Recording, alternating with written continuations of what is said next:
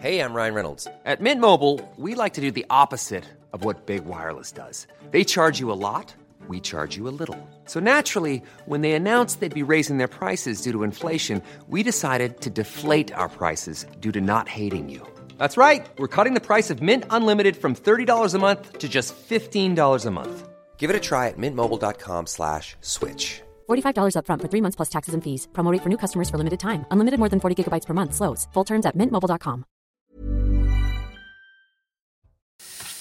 Bonsoir à tous, très heureux de vous retrouver comme euh, chaque soir à la même heure pour euh, le début de Soir Info. Plus d'infos, de décryptage, d'analyse tout au long de la soirée. On vous accompagne en direct sur CNews jusqu'à minuit pour euh, analyser l'actualité. Ce soir, j'ai le plaisir d'accueillir Gabriel Cluzel. Bonsoir, cher Gabriel, directrice de la rédaction de Boulevard Voltaire. J'accueille également le député Renaissance de l'Essonne, Alexis Isard. Bonsoir.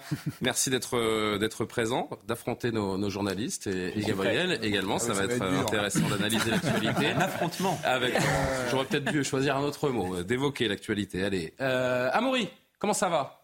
Amaury qui a mis sa plus belle veste ce soir. Voilà. Ça ne plaît pas. Il avait un peu froid. Magnifiquement. On va, mettre, on va mettre la veste d'hiver. Bien sûr, Amaury, pourquoi pas. Euh, merci d'être présent et euh, merci Eric de Ritmaten pour l'écho. Sans cravate aujourd'hui, c'est comme ça. Il très chaud dehors, il faut le dire à nos amis de province qu'à Paris il fait. Oh, moi j'ai mis du C'est vrai velours. qu'il fait, euh, il fait un peu chaud euh, ces derniers jours. Johan Usaï du service politique. Johan Usaï qui est qu'on doit appeler Monsieur Johan Usaï hein, désormais, puisque, plaît. depuis qu'il a été béni par le pape, il est euh, en lévitation permanente au-dessus du, au-dessus du sol. Et évidemment, Maureen Vidal. Bonsoir, chère Maureen. D'ailleurs, il est 22h. Les titres euh, marquants de l'actualité de ce 26 septembre avec vous. Un homme de 29 ans est jugé jusqu'à demain à la cour d'assises du Mans pour la mort du policier Éric Monroy. Il l'aura tué le 6 août 2020 pour tenter d'échapper à un contrôle routier. Ce matin, la femme et la fille du policier ont été entendues. Elles demandent une peine exemplaire. Sa femme a, dans un témoignage bouleversant à notre micro, confié que leurs trois filles n'acceptent pas la mort de leur père. L'accusé risque jusqu'à 20 ans de réclusion criminelle. Aucune piste n'est écartée après la disparition de Lina, 15 ans, dans le Bas-Rhin. Les recherches continuent. Une nouvelle battue s'est déroulée aujourd'hui avec, avec près de 400 volontaires. Cette jeune fille a disparu samedi matin alors qu'elle devait se rendre à la gare de Saint-Blaise-la-Roche à 3 km de chez elle. Les habitants sur place sont inquiets. Près de 4000 stations essence proposeront le carburant à prix coûtant. C'est un oui des grands distributeurs. La demande du gouvernement a été acceptée et ce jusqu'à la fin de l'année. Certains proposeront des offres tous les jours, d'autres certains week-ends dans le mois. La Première ministre réunira à nouveau les acteurs de la filière en décembre. Enfin, soupçonnés de violence sur un, une élève de seconde, deux lycéens ont été interpellés dans le bureau de leur proviseur à Roche-sur-Yon en Vendée. Les interpellations ont eu lieu dans le cadre d'une enquête en cours sur suspicion de harcèlement. C'est la deuxième fois que des élèves se font interpeller au sein de leur établissement scolaire. Demain, Elisabeth Borne dévoilera le plan interministériel de lutte contre le harcèlement scolaire. Merci beaucoup Maureen. Et voilà donc pour les, les, grands titres que nous développerons tous ensemble au cours de la soirée. Maureen l'a évoqué il y a un instant. Pendant trois jours, les assises de la Sarthe se penchent sur la mort en intervention du policier Éric Monroy, tué au Mans le 6 août 2020 par un automobiliste après un refus d'obtempérer. Pour la première fois depuis la mort de son mari, son épouse Laurence a accepté de parler à un média. C'est CNews qu'elle a choisi, une veuve en colère qui attend que justice soit faite, notamment pour sa petite fille qui avait seulement 5 ans au moment des faits.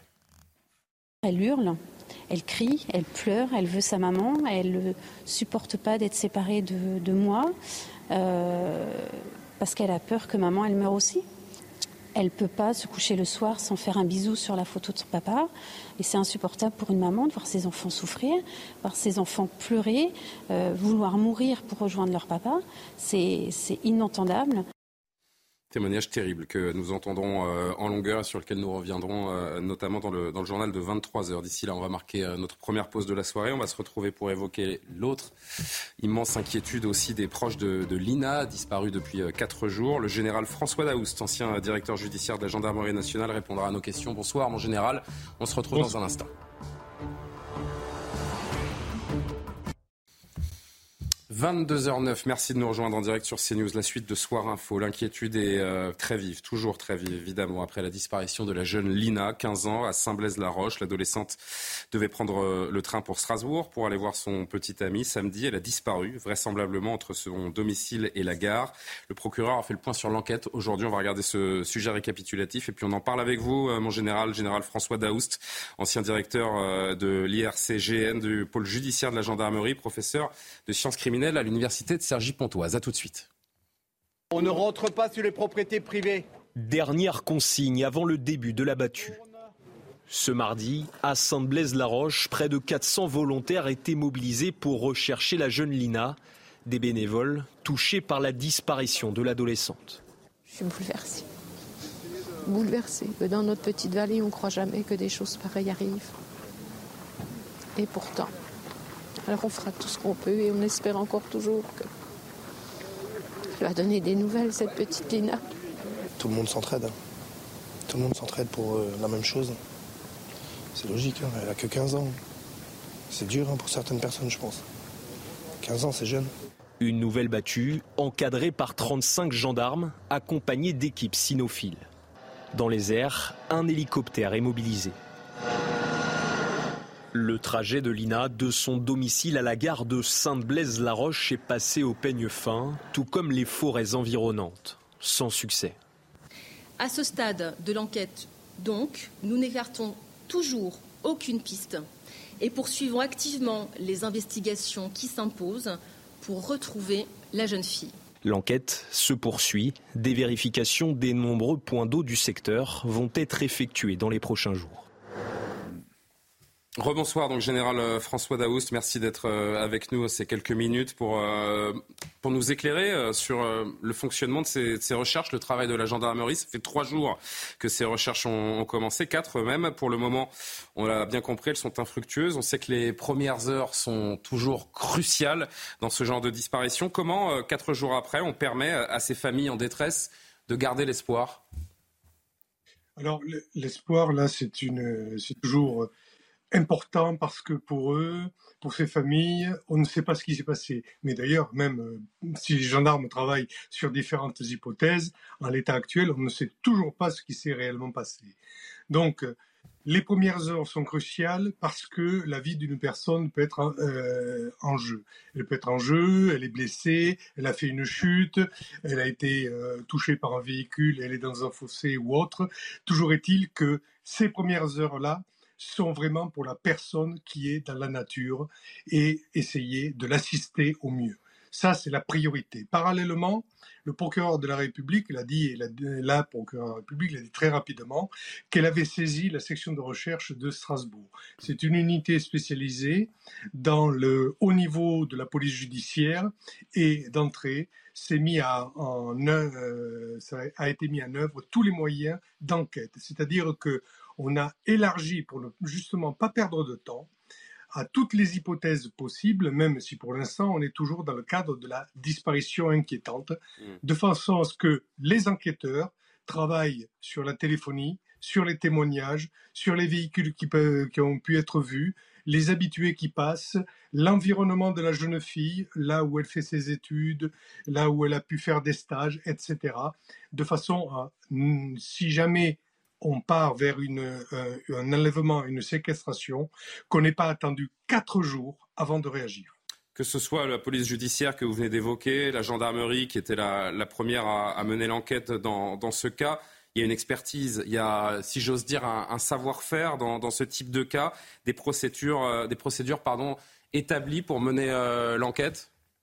Oui, euh, il y a les, équipes qui dépendent du groupement qui vont être sur le terrain pour continuer jusqu'au bout à voir si on ne, on ne retrouve pas la jeune fille sur un mouvement de terrain dans un creux ou autre. Et ça, c'est avec, euh, vous l'avez vu, un quadrillage bien particulier. Et dans les euh, derniers jours, ce quadrillage va être, il va être donné des consignes complémentaires. C'est-à-dire que on ne va pas simplement s'arrêter à la recherche d'une jeune fille blessée euh, qui ne peut pas bouger ou inconsciente, mais est-ce qu'on trouve un sac, un vêtement, une chaussure? On va euh, vers de l'indiciel aussi. Et euh, on a l'autre versant, eh bien, qui est justement vous l'avez dit, c'est le judiciaire. Et ce judiciaire devant aider à ouvrir d'autres pistes pour retrouver la jeune fille. Combien de temps ça dure ce, type de recherche? On voit bien qu'après quatre jours, plusieurs battues, une nouvelle euh, aujourd'hui, aucun indice, en tout cas publiquement, aucun indice n'a été, euh, révélé, aucune avancée dans, l'enquête. À quel moment on se dit, bon là, euh, il faut arrêter, il faut passer à une autre option, peut-être se dire qu'on a de moins en moins de chances d'élucider cette, cette enquête? Comment, comment arrive ce cheminement Au bout de combien de temps?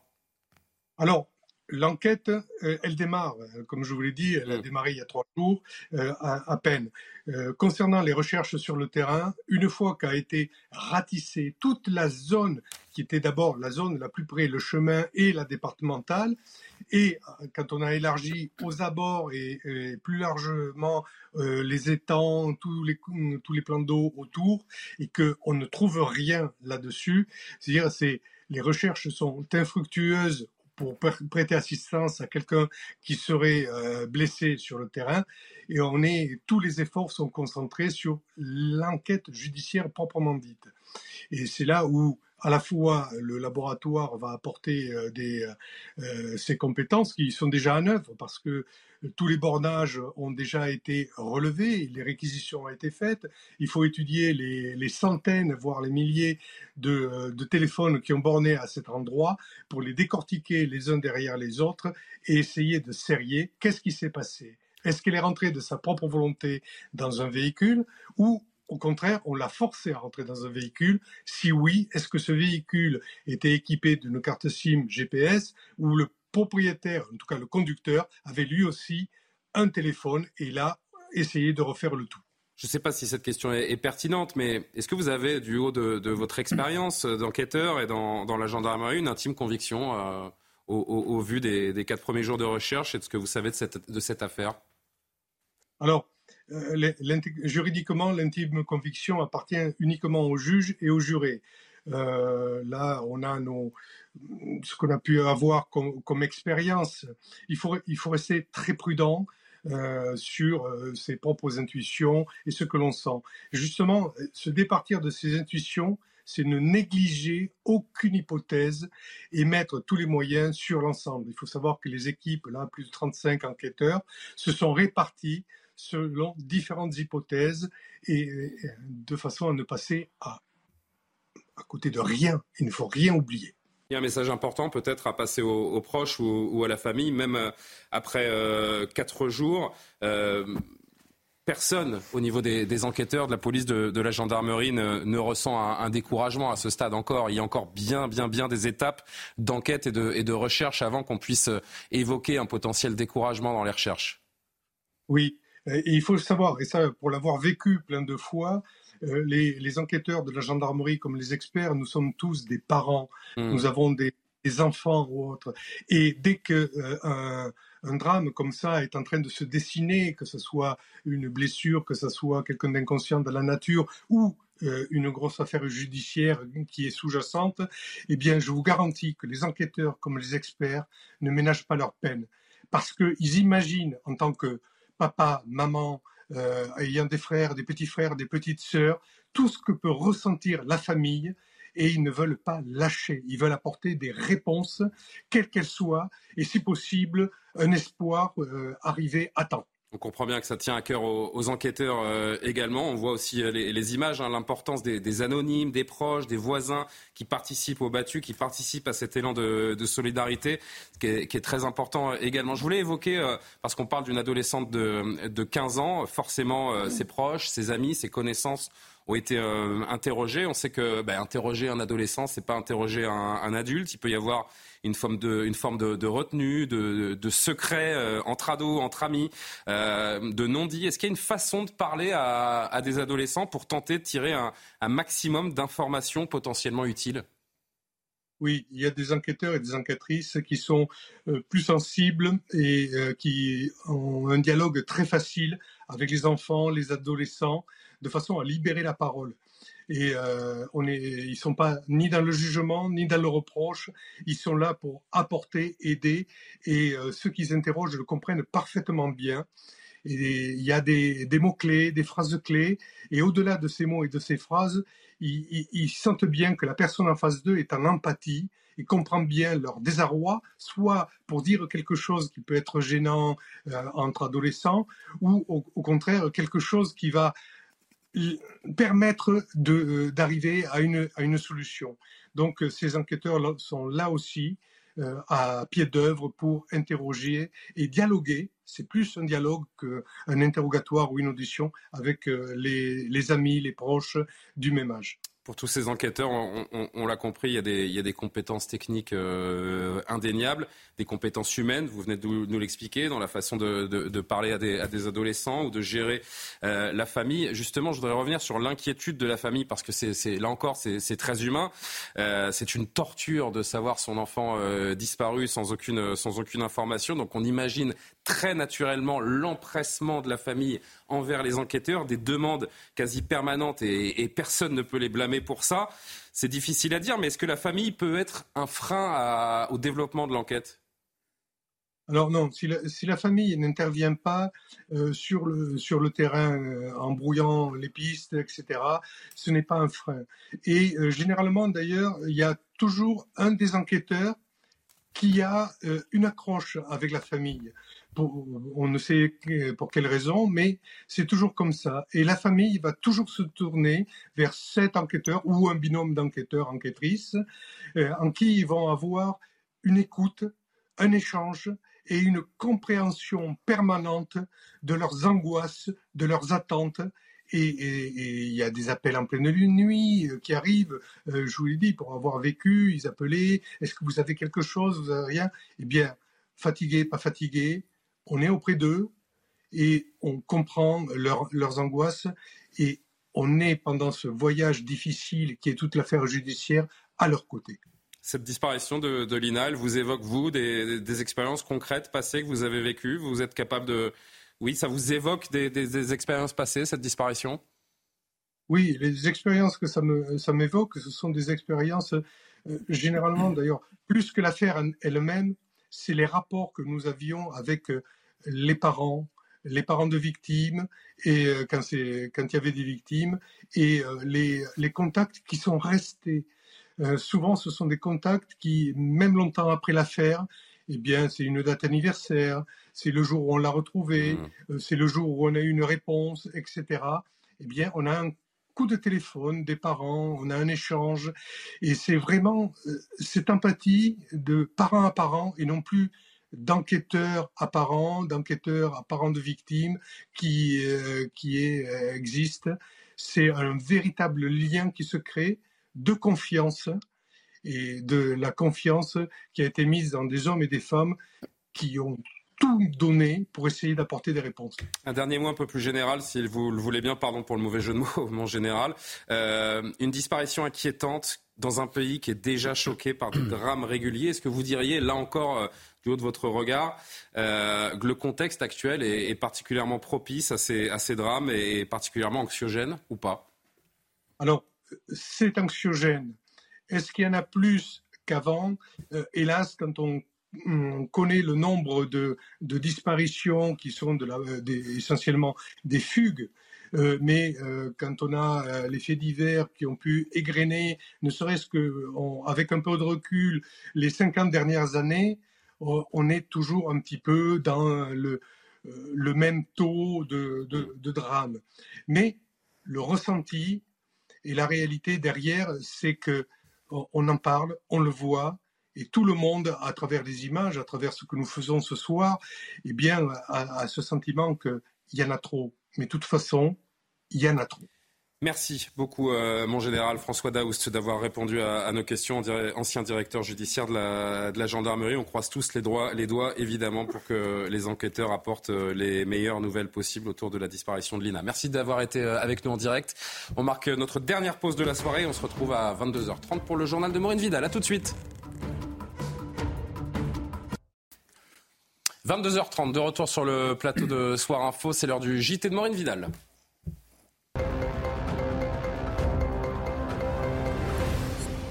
Et Maureen à la une, ce témoignage bouleversant, celui de la veuve d'Éric Monroy, policier tué en 2020 par un automobiliste. Le verdict final sera donné demain aux assises de la Sarthe. Les témoignages poignants se sont enchaînés aujourd'hui. Sa femme parle de ses filles qui n'acceptent pas la mort de leur père, des mots saisissants. Elle s'est confiée pour la première fois au micro de Sandra Buisson et Michael Chaillot. Écoutez. Elle hurle. Elle crie, elle pleure, elle veut sa maman, elle ne supporte pas d'être séparée de, de moi. Euh, parce qu'elle a peur que maman, elle meure aussi. Donc, euh, même trois ans après, le traumatisme, il est toujours là. Très régulièrement, elle pleure, elle crie, elle hurle, elle réclame son papa. Elle ne peut pas se coucher le soir sans faire un bisou sur la photo de son papa. La petite, c'est très très compliqué et ça le restera encore très longtemps. Et c'est insupportable pour une maman de voir ses enfants souffrir, voir ses enfants pleurer, euh, vouloir mourir pour rejoindre leur papa. C'est inentendable. Un témoignage glaçant, poignant, qu'on entendra euh, en longueur et sur lequel on, reviendra euh, en plateau dans le, journal de 23 heures. On passe à euh, cette audience, cette audience d'un homme de 24 ans qui a été renvoyé après cette fameuse attaque et ces images qui ont fait le tour des réseaux sociaux, notamment d'une voiture de police samedi à Paris. Dans le cadre de la manifestation contre les violences policières ce week-end, un des hommes ayant attaqué euh, les policiers et leur véhicule a été interpellé. Il est passé en comparution immédiate au tribunal judiciaire de Paris. Notre journaliste Tanguy Hamon a suivi l'audience. Le procès de Michael G, jeune homme âgé de 24 ans accusé de violence contre des policiers ce week-end, a été repoussé au 2 novembre, le temps qu'il prépare sa défense. D'ici là, il a été laissé libre sous contrôle judiciaire. Tout au long de l'audience de comparution immédiate, l'individu est apparu le visage fermé, le regard dur. La présidente a décrit son profil, celui d'un homme qui vit toujours chez sa mère, au casier judiciaire vierge, même s'il a déjà fait l'objet d'un rappel à la loi en 2018 pour transport illégal d'engins explosifs. Du côté des policiers, il faudra donc attendre début novembre pour savoir si Michael G sera déclaré coupable. Leur avocat, maître mineur, les a décrits comme encore extrêmement choqués des violences qu'ils ont subies. Gérald Darmanin, le ministre de l'Intérieur, doit d'ailleurs les rencontrer dans les prochains jours. Sur cinq personnes euh, interpellées, Alexis Isard, je rappelle que vous êtes député euh, Renaissance de, l'Essonne, sur cinq personnes interpellées autour de cette affaire, d'ailleurs si euh, la régie peut nous remettre cette séquence qui nous a tous marqués, deux seulement donc ont été présentés à, la justice. Tous, tous sont libres ce soir. C'est une drôle de façon de réaffirmer l'autorité de l'État, non? Non, non, je crois pas. Ils, vont être jugés et j'espère qu'ils seront jugés sévèrement. Moi, je suis choqué par. À quel moment on, est placé en, détention provisoire dans notre pays? Moi, je suis c'est de fait assez rare d'être placé en détention provisoire, mais vous pouvez être certain qu'ils vont être, euh, qu'ils vont être jugés et qui, euh, je l'espère, vont être jugés sévèrement. Euh, je tiens à rappeler que le ministre de l'Intérieur a, soutenu les policiers. Moi, sincèrement, je suis choqué par cette scène-là. Je suis choqué parce que lors de cette manifestation, j'ai vu des collègues à moi, des collègues insoumis, manifester avec leur écharpe, qui est tout de même symbolique à mhm. cette manifestation. On a vu ensuite des débordements. Je les ai vus continuer à soutenir que la police était en faute sur cette euh, vidéo. C'est tout à fait explicite. On le voit sur cette vidéo. Un policier qui est en panique, bloqué dans sa voiture et qui ne trouve d'autre situation que euh, de sortir et de euh, montrer finalement sa force aux manifestants qui les menacent, qui les menacent, qui les menacent physiquement. Donc c'est très grave, c'est très grave que des manifestants estiment qu'ils puissent se permettre d'atteindre autant euh, les policiers physiquement. Donc oui, ils méritent d'être euh, condamnés. J'entends ce, commentaire, mais, euh, mais pardon, et Yohann Usaï qui voulait intervenir également.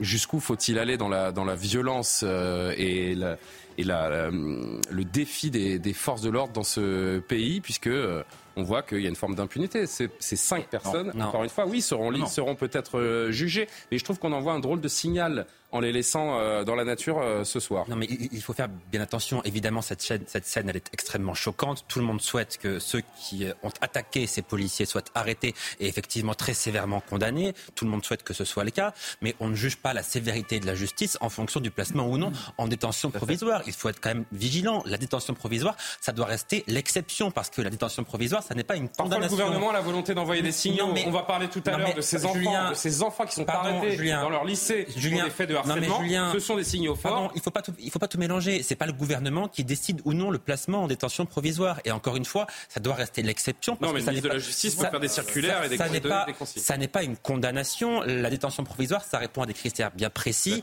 Et la détention provisoire, euh, effectivement, ça n'est pas une sanction comme je vous le disais. La sanction, elle interviendra quand il y aura eu un procès. Donc la sévérité de la justice ne se mesure pas, me semble-t-il, à la décision. Bah, il y a notamment le risque, il y a notamment le risque de récidive, je crois, qui est pris en compte dans la détention provisoire. Et je crois que au moins l'une de ces, euh, l'un de ces individus était en état de, de récidive. Bref, la justice a, tranché et, ces personnes seront jugées ultérieurement. Je voudrais juste me tourner un instant vers Gabriel et on fait le tour du, du plateau. Vous connaissez dans le monde, et peut-être que la question pourra être euh, également répondue par Alexis Isa, est-ce que vous connaissez dans le monde un pays où on peut s'en prendre à la police de cette façon? Eh ben, écoutez, oui, je connais la France, là, maintenant. Oui, à part Non, la mais- France. Il y a quand même une exception française. Non, mais c'est pour ça qu'il faut, je, je- je pense qu'il faut en parler. C'est que euh, qui nous dit que ces jeunes ne seront pas présentés à un juge qui a battu le pavé avec eux, bras dessus, bras Ça, c'est le véritable que le syndicat euh, national si de la magistrature euh, je organisateurs. rappelle qu'ils ont, ils remporté 33% des élections euh, euh, donc de, de leur corporation. Donc on peut légitimement euh, s'interroger sur euh, euh, ces juges qui sont à la fois juges et partis. Donc euh, ça c'est un c'est un réel sujet. Alors j'ai cru comprendre que par exemple à Besançon il y avait une jeune femme qui avait une pancarte avec marqué euh, un, flic, une balle. et pour le procureur eh ben il y a pas ça ne nécessite pas de poursuite pour appel au meurtre. Alors je sais pas moi comment on interprète ça un, un, un- un flic une balle. Donc vous voyez il y a quand même des véritables interrogations euh, sur euh, le plan judiciaire, sur la façon dont le- la justice est rendue dans notre pays. Moi, je ne comprends pas qu'il puisse y avoir le syndicat de la magistrature qui continue à, euh, en toute impunité à afficher une telle mentalité. Allez, dernier mot, Alexis Isard, Oui, avant d'avancer dans ce genre-là. Et très rapidement, moi, je ne veux pas laisser dire qu'en France, on a le droit d'attaquer la police. On n'a pas le droit d'attaquer la police en France. Et ces personnes qui le font. Et dans quel autre pays on sévèrement. voit ces scènes Non, non, non. non. Dans Et quel tiens- autre pays on tiens- voit ces et je scènes tiens en plus à préciser que euh, sous euh, notre euh, majorité, nous avons augmenté les peines pour ces personnes qui s'en prennent à la police. Donc on ne peut pas dire qu'on a le droit de le faire en France. Les personnes qui le font sont sévèrement jugées. Donc, Mais ça on- reste pas très étonnant de se dire qu'on voit ça pas nulle part ailleurs à l'étranger. Euh, c'est des- faux, déjà c'est faux. Ah vous bon voyez les images aux États-Unis, les, les, les, les, les attaques sont aussi virulentes. Euh, mais je peux pas laisser dire ça. Vous pouvez pas dire J'ai à pas, l'antenne. j'ai- pas pouvez souvenir d'avoir vu des Hmm. attaques Vous pouvez de, pas de dire à l'antenne qu'il est possible de faire ça en France. Il est impossible de le faire. On le voit. C'est insupportable de le voir. Ces gens-là seront jugés. Bon. Non, mais la- Alors très vite, messieurs. Oui, non, mais la question, c'est que ces personnes devaient être jugées en comparution immédiate. Ah, voilà, Et moi, je pense ça. que le problème de la justice, c'est sa lenteur. C'est-à-dire que quand vous jugez et condamnez Oui, quelqu'un très rapidement dans la foulée de l'emballement médiatique et vous montrez qu'il y a une réponse immédiate, Bah, on se dit il a été puni. Là, ça va être en novembre, on sera passé à autre chose, on oubliera cette affaire et donc on- personne ne parlera de ces sanctions. On aura l'impression qu'il n'y aura pas eu. On suivra euh, sur CNews en tout cas l'avancée du, du dossier et les différentes euh, comparutions. On avance dans ce journal Maureen, direction la Loire-Atlantique où des quantités impressionnantes de fruits et, et légumes ont été volés. Des centaines de kilos à chaque fois et souvent des dégradations sont euh, commises. Les producteurs qui soupçonnent des réseaux afin de fournir des marchés euh, parallèles se sentent impuissants et démunis. L'inflation serait euh, en cause. Reportage de Michael Chailloux. Un grillage découpé à la pince, un trou béant dans la bâche de la serre. Dans la nuit de dimanche à lundi, ce sont 400 kilos de tomates à maturité qui se sont envolés de l'exploitation de ce maraîcher bio installé dans un quartier nantais. C'est le quatrième cambriolage en deux ans et demi. C'est entre 2500 et 3000 euros de chiffre d'affaires en moins. Un véhicule, des cajots, un chariot pour euh, transporter une pince coupante. euh, ils n'ont pas, euh, pas arraché les pieds. Ça a été récolté comme si nous on les avait récoltés. Quoi. Donc il y a une filière, il y a, un- il y a une revente derrière. Ça vous voulez me dire. Bah, en tout cas, oui, c'est c'est organisé. Quoi. 25 km au sud de Nantes, ce verger bio de 17 hectares est entouré de fils barbelés sur trois niveaux, mais rien n'y fait. On voit le barbelé, il a, il a carrément été sectionné euh, pour pouvoir euh, créer un passage euh, avec un accès direct à la route et pouvoir rentrer dans la, dans la parcelle euh, pour pouvoir ramasser les fruits. Il y a les visites parfois en plein jour pour une consommation personnelle et puis les vols sur commande, le record, une tonne de fruits en pleine nuit. On a des vols organisés où là ils viennent à 3, 4, 5 et là ça va très très très vite. Ils viennent avec des grands sacs, avec des caisses, ils prennent pas soin des fruits. Ils ont tendance plutôt à les jeter et puis à ramasser très vite. Ils arrivent et ils sont repartis euh, 20 minutes après. Ces exploitants agricoles se sentent d'autant plus vulnérables qu'ils sont installés à proximité d'un axe fréquenté ou aux abords d'une grande ville. Ah, C'est ça. Eric, un petit mot. Des Bah, Français euh, cisaillés dans cette rentrée euh, 2023 et certains qui, euh, Ce sont qui des vont réseaux, ce ce sont vraiment des réseaux organisés. Il y en a même qui volent des chèvres et des moutons, c'est vous dire. Il y a des vignobles qui sont euh, dépecés comme ça. Alors c'est pas ce qu'on croit des gens modestes et pauvres qui vont aller euh, piquer ça, c'est entièrement faux. peut C'est arriver, vraiment- non bah, Il peut y arriver. Vous arrêtez au bord de la route, vous prenez une pomme, mais franchement là c'est des réseaux pas piquer plus. plusieurs tonnes, pour piquer plusieurs tonnes de pommes de et de poires et de raisins, franchement, il faut être organisé. hein. Ce vous savez, on voit dans Paris, dans les grandes villes, des camionnettes qui tournent la nuit euh, avec certaines plaques d'immatriculation que je ne dénoncerai pas, parce qu'on n'a pas le droit de le dire, mais on voit très bien euh, qui fait ça, qui pique les métaux qui traînent par terre. Moi, j'ai en face de chez moi, par exemple, pas si lorsqu'on c'est allié, refaisait euh, les câbles pour euh, Internet... c'est pas le même sujet, Eric. Non, mais c'est exactement pareil, c'est piller le bien public, c'est ça que je veux dire, c'est piller les gens. Aujourd'hui, on est dans une situation où on sait faire qu'une chose, c'est d'aller voler le bien de l'autre, au lieu de travailler. Voilà. Bon, c'était le coup de gueule de... quotidien désormais d'Éric de, de Rythme. Antoine Dupont, notre dernière info euh, dans ce, dans ce JT. Antoine Dupont, ça c'est une bonne nouvelle pour les amateurs du 15 de France, les fans du 15 de France. Le capitaine sera de retour dimanche à l'entraînement. Je n'ai pas de doute sur sa capacité à jouer le quart de finale. Il sera raisonnable, ce sont les mots de William Servat, l'entraîneur des avants du 15 de France. Après une opération réussie d'une fracture maxillo-zygomatique, Antoine Dupont retrouvera donc les Bleus dix jours après sa blessure. C'est Gabriel Cluzel qui est rassuré. Euh, euh, oh là, ça m'empêchait de dormir. Vraiment. Mais je sais, c'est pour ça que je tenais à vous donner cette, euh, cette information. Éric de Ritmaten, 22h41. Je me tourne vers vous parce que vous avez passé l'après-midi chez la Première ministre. Trois heures sur le trottoir, de Varennes. non mais je suis en train de vous vendre de façon un peu classe. Je remercie Et vous, vous me dites que vous étiez sur le trottoir. J'envoie un message à Elisabeth Borne qui nous a même pas accueillis dans la cour de Matignon. Pas Alors ça fait quand même sympa. 40 ans bientôt que je suis journaliste. On n'a jamais traîné sur le trottoir comme ça. Enfin franchement. Bah, le deuxième coup de gueule d'Éric de Ritmaten vient d'être passé. En tout cas, euh, les raffineurs, eux, sont entrés dans Matignon, hein, contrairement à vous. Distributeurs également, toute la filière pétrolière. Ça a chauffé dans les bureaux de la Première ministre? Non, parce que finalement, je pensais que ça chaufferait, mais finalement, euh, ce qui s'est passé, c'est que euh, Elisabeth Borne a été très habile. Elle a amadoué la grande distribution, elle les a maintenant dans la poche. Alors, je ne sais pas ce qu'elle a donné en contrepartie, mais d'après ce que j'ai su, parce que j'ai discuté longuement sur le trottoir, c'était l'avantage, avec euh, certaines sources, c'est qu'en fait, elle a réussi à obtenir le prix coûtant. Voilà, alors pas, pas de tous les distributeurs, mais on sait bien que s'il y a un distributeur comme euh, Leclerc, Michel Edouard Leclerc, que avec qui j'ai longuement discuté, et- et Alexandre Bompard, voilà. Hein, non, non, mais eux le feront le prix coûtant. Mais vous savez combien de fait chiffre d'affaires euh, un hypermarché Non. il fait, il fait 6 milliards. Chez Carrefour, c'est 6 milliards le carburant. Donc quand on dit c'est rien, c'est euh, c'est peanuts, c'est juste un produit d'appel, c'est faux. C'est 15 à 20 de leur chiffre d'affaires. Ils font Donc, des marges abusives, vous diriez? Non, alors non, parce que j'ai demandé à l'UFIB, j'ai demandé aux petits pompistes, les marges c'est 2-3 centimes. Vous savez, je rappelle toujours les chiffres. Aujourd'hui, le prix du, le prix du carburant sans plomb, on va prendre l'exemple du sans plomb, c'est 2, c'est 2 euros. Euh, eh bien, vous avez 1,60 euro.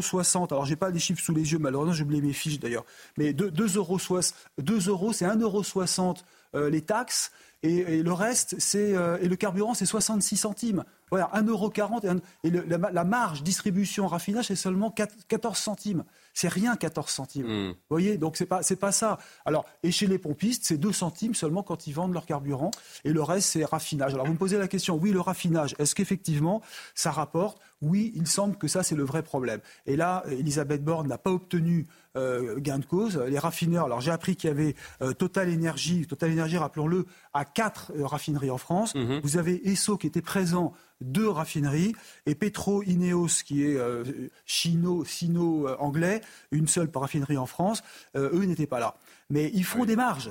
Mais ils font des marges. l'UFIP me dit que euh, là où c'était euh, par exemple une vingtaine d'euros la tonne de, de- de pétrole brut si vous voulez en, en 2021 euh, eh bien on est passé à, à 101 euros en termes de raffinage quand on veut raffiner euh, du pétrole brut, quand on va le raffiner, c'est parti de 14 euros la marge à 101 euros la tonne en, en- de- en- en l'espace de quelques mois.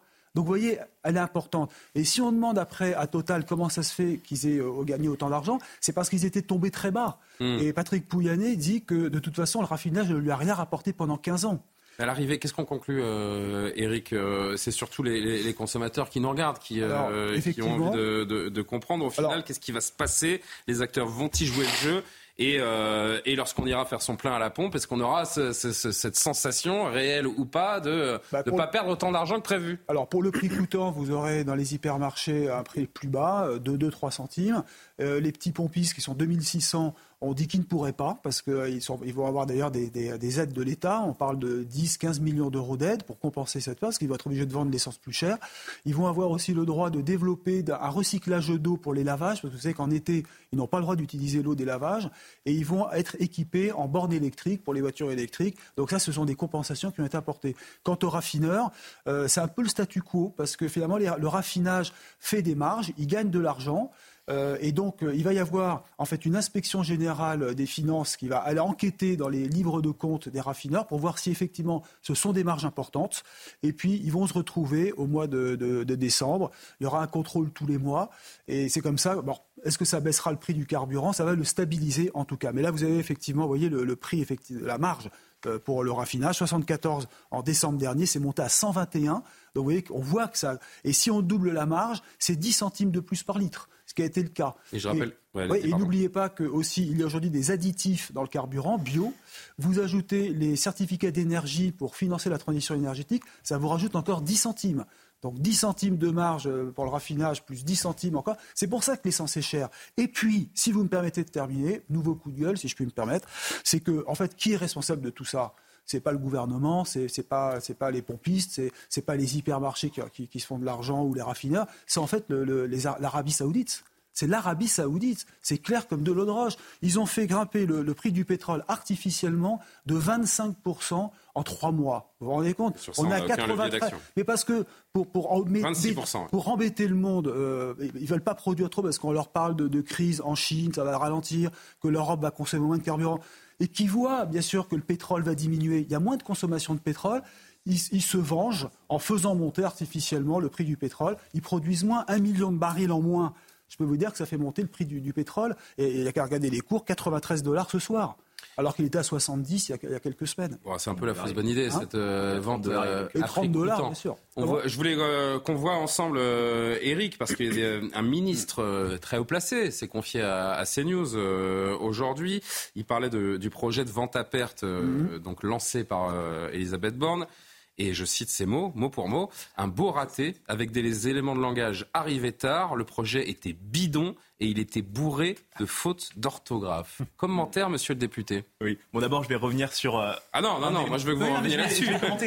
c'est trop facile. Non, non, non, je vais commenter ça justement. Ce qui a été dit justement était, était très vrai. Je vais revenir sur un élément, c'est que euh, sur 2 euros euh, du prix du litre, il n'y a pas 1,60 euro de taxes. La réalité, c'est qu'il y a 60, 60 centimes. 1,20 euro, pardon. 1 euro, 60 centimes. 1 euro. Il y a 60 centimes de taxes fixes, qui est la fameuse TICPE dont on parle beaucoup. C'est fixe, peu importe le prix mm. du litre. Et 20% de TVA, donc sur 2 litres, 40 centimes, il y a 1 euro de taxes. Mm. Pour revenir, c'est un beau raté. Pour revenir sur le, idée de, vente, à perte. Moi, très sincèrement, j'ai aucune pudeur sur le sujet à essayer de trouver toutes les solutions possibles pour faire baisser le prix à la pompe. Alors, on a entendu la grande distribution qui nous a dit euh, Jusqu'à proposer des idées qui peuvent paraître euh, absurdes aux on, l'a pas inventé, cette idée, on l'a pas inventé. On a entendu la grande distribution nous dire mais nous, on aimerait bien baisser le prix, mais l'État nous empêche de vendre à perte, donc on ne peut pas. Alors on a dit quoi? On a dit, eh ben, chiche, vendez à perte. Après, ils nous ont dit, en fait, non, on n'a pas envie de vendre à perte. On les a auditionnés euh, la semaine dernière. On leur a tous demandé au patron de grande distribution.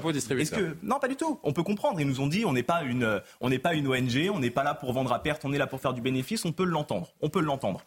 Bon, ils veulent pas faire ça. On renégocie avec eux sur de la vente euh, à prix coûtant. C'est beaucoup plus raisonnable pour eux. Ça leur permet d'avoir un produit d'appel pour faire venir les clients dans leurs centres commerciaux. Ils s'y retrouvent. On s'y retrouve. On permet euh, d'offrir aux Français un prix au litre qui soit, je dirais, plutôt raisonnable, même s'il sera toujours trop cher. À côté de ça, parce que c'est toujours trop cher, un litre à 2 euros, euh, on propose euh, une aide carburant pour euh, à peu près 10 millions de foyers qui vont avoir du mal à se rendre sur leur, sur leur lieu de travail. C'est 100 euros sur 6 mois. Ça Tout le monde doit prendre sa part, disait Emmanuel Macron. Et ce que, répond, ce que répond Bruno Le Maire quand on lui dit mais baisser les taxes sur l'essence aujourd'hui, c'est eh ben, si on fait ça, ce sera de l'argent donné à Vladimir Poutine, ce qui n'a aucun sens en soi.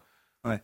Gabriel oui, non, mais précisément, je trouve que vous avez écarté un peu vite du revers de la main l'affaire des taxes, mmh. euh, parce que c'est un peu facile. C'est quand même l'éléphant au milieu du salon. Euh, pardon, mais le gouvernement attire l'attention, va absolument attirer l'attention, détourner le regard vers les distributeurs. La grande distribution qui n'est pas aimée, la grande distribution, c'est le vilain méchant loup. Tous les Français n'aiment pas, parce que parfois raison d'ailleurs, parce qu'ils considèrent qu'ils font des profits, etc. Donc on les pointe du doigt et c'est eux qui vont faire des efforts.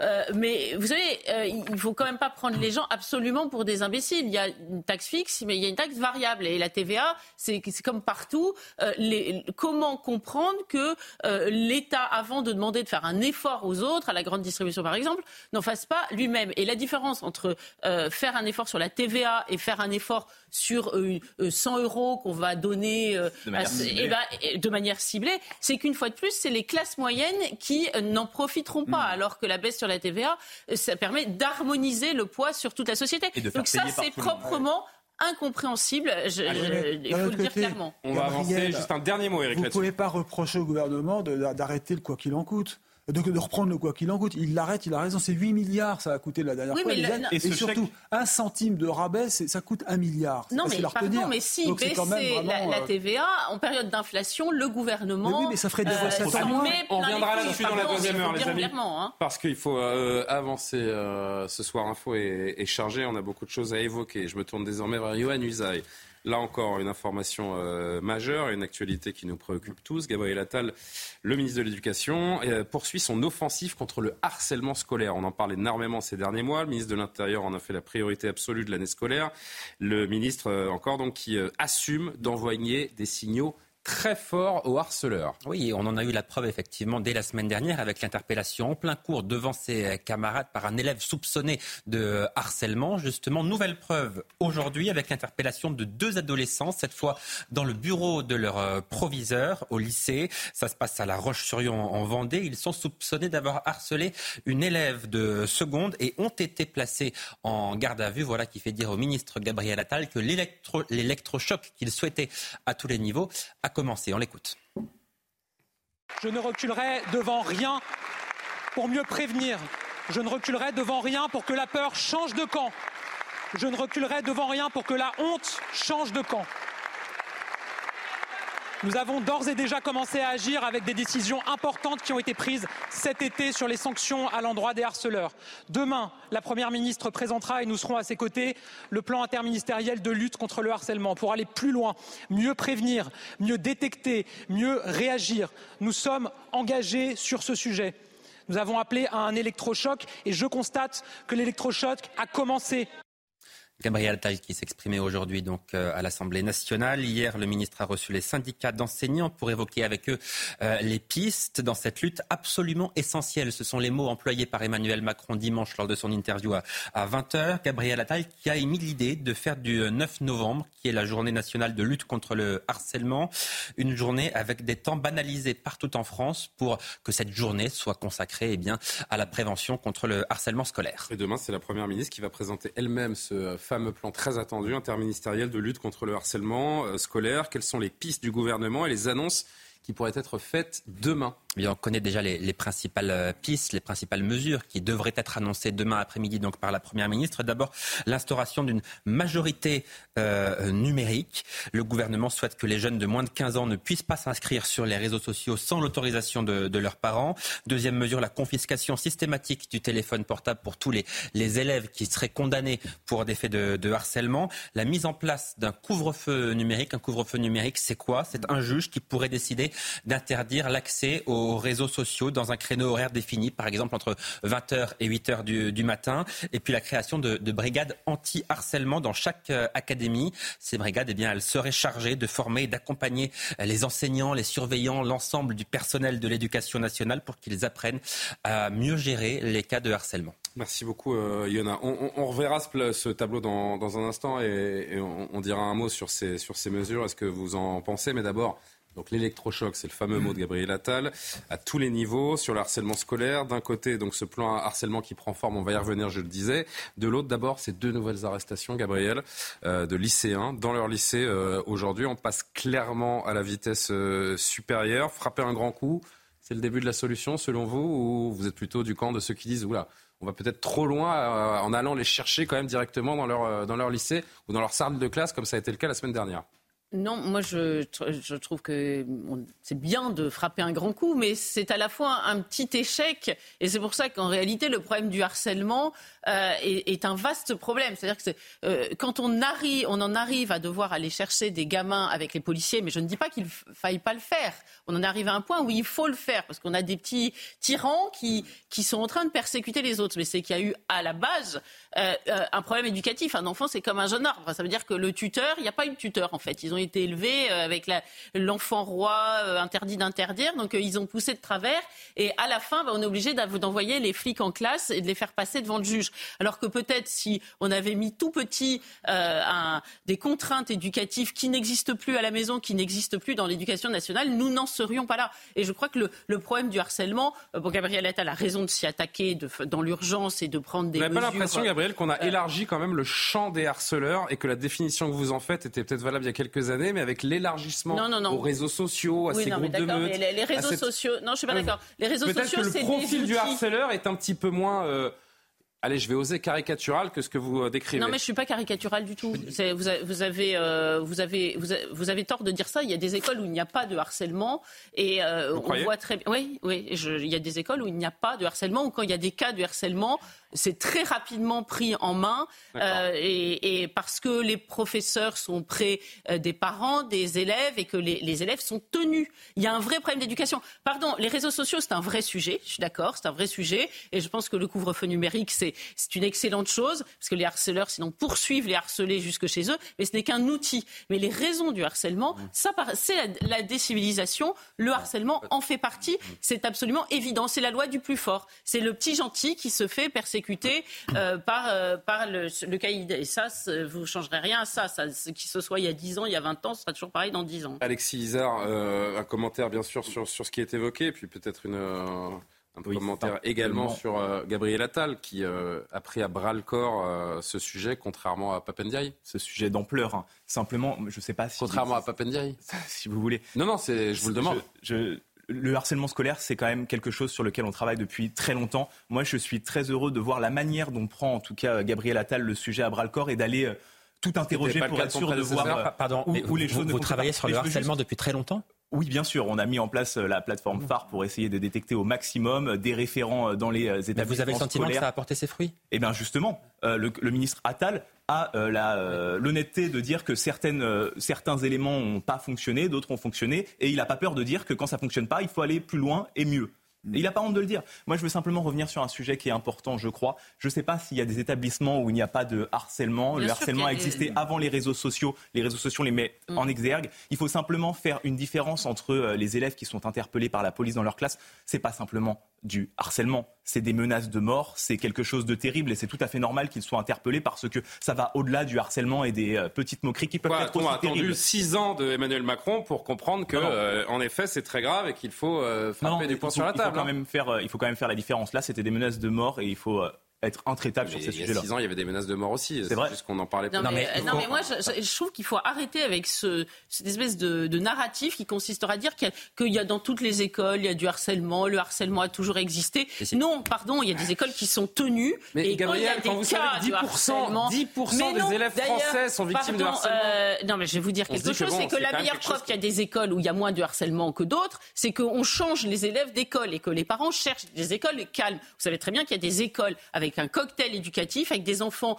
qui restent au collège, qui n'ont rien à y faire, qui s'y enquiquinent parce qu'ils n'ont pas le niveau. Mais avec le collège unique, personne n'a pensé qu'il fallait les mettre ailleurs. Donc ils sont là, ils emmerdent, ils embêtent le monde.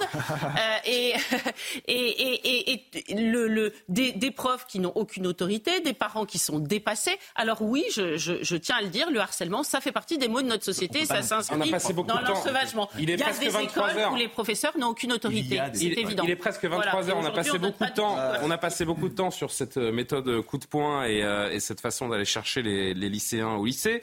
Euh, quand même un mot sur le plan, puisque c'est ce que nous proposait euh, Johan, qui sera donc dévoilé demain par la première ministre. Le harcèlement, on l'a bien compris, s'invite dans les téléphones et ce plan le prend en compte. Majorité numérique à 15 ans, couvre-feu numérique entre 18h et 8h, bannir des réseaux 6 mois les, les harceleurs, qu'il y ait création également de brigades anti-harcèlement. Ce sont des bonnes idées tout cela, Gabriel? Ah oui, moi je pense que c'est, ce sont euh, d'excellentes idées. Moi je, je dirais même qu'il est. Et ça va être, ça va être de 15 pratique hein, pour les parents. euh, Non, mais font que je veux dire, ici. que- allez, allez dire à votre Non, mais enfant. justement, euh, si c'est interdit, mais moi je dirais au-delà de l'autorisation des parents ou pas d'ailleurs. Ça va être sympa si, à la maison, Si hein. les réseaux sociaux étaient interdits en dessous de 15 ans pour tous les enfants, ça réglerait beaucoup de problèmes. Ils n'en sont pas morts, les enfants euh, qui jusque-là n'avaient pas accès aux réseaux sociaux. Ils se portaient même plutôt mieux. Bien sûr. Donc l'alcool est interdit, bah, pourquoi pas interdire les réseaux sociaux jusqu'à 15 ans? Un dernier mot Julien, non mais vous dites que c'est pas facile pour les parents d'aller imposer ça à la maison. Bah, mais oui. mais peut-être que justement ça va les aider parce Bah, que c'est une loi qui est supérieure aux parents. Ils disent bah nous on applique la on applique la loi. C'est comme quand on, on Une loi impose des supérieure lois. aux parents. Mais non mais c'est comme dans les lycées quand vous vous donnez des directives Mais strictes aux directeurs, bah, vous les aidez alors que si vous les laissez un peu libres face à cela, c'est beaucoup plus dur. Eh bien, on verra donc euh, les détails de ce plan avec Elisabeth Borne demain et, et nul doute qu'on aura l'occasion d'en d'en rediscuter, cher, euh, cher Johan. 23h pile, Maureen Vidal, le retour du JT.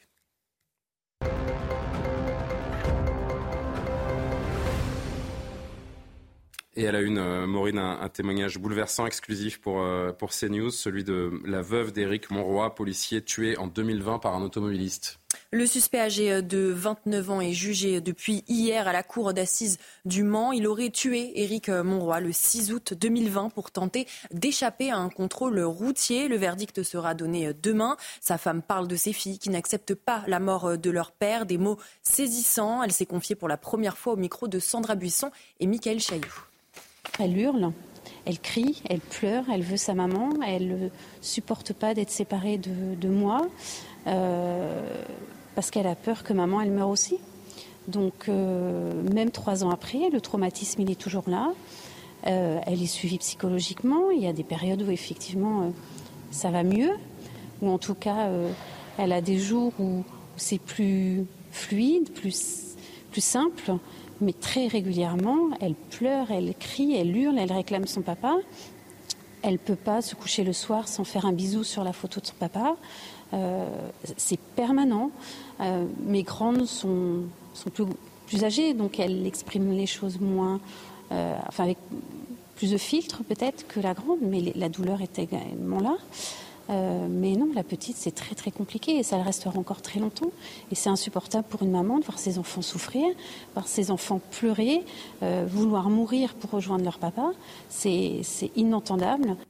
On s'arrête bien sûr sur, ce, sur cet entretien et puis plus largement sur cette affaire.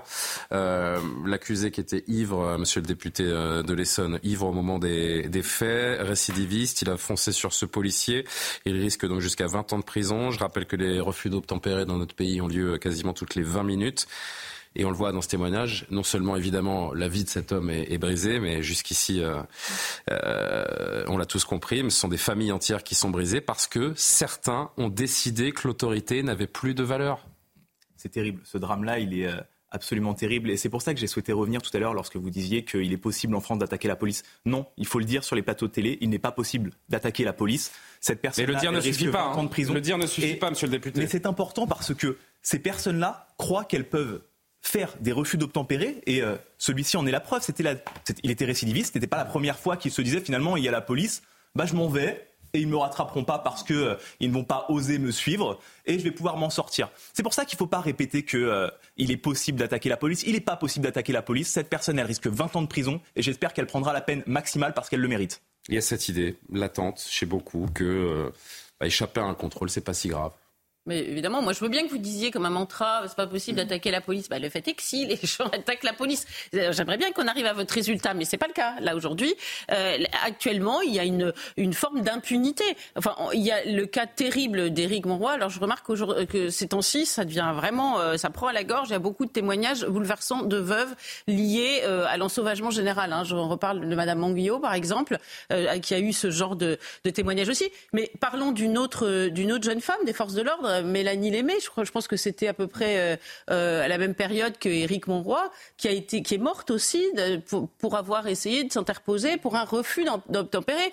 Donc le fait est qu'aujourd'hui, on n'aurait pas assez d'une émission forme, pour évoquer toutes les agressions contre la police. Il y a une forme d'impunité. Moi, ce que je trouve, euh, c'est vrai que ce témoignage est bouleversant, mais je le trouve intéressant parce que d'habitude, les forces de l'ordre, on les voit toujours comme des uniformes euh, sans identité. Vous voyez, ils ont une, un devoir de réserve. Donc on, on, on dit toujours les gendarmes, les forces de l'ordre, les policiers. Là, on voit que c'est des gens de chair et, de sang et que leurs leur, leur proches les pleurent et que c'est absolument terrible. Il y a une famille qui est brisée. Cette petite fille, ça va être compliqué.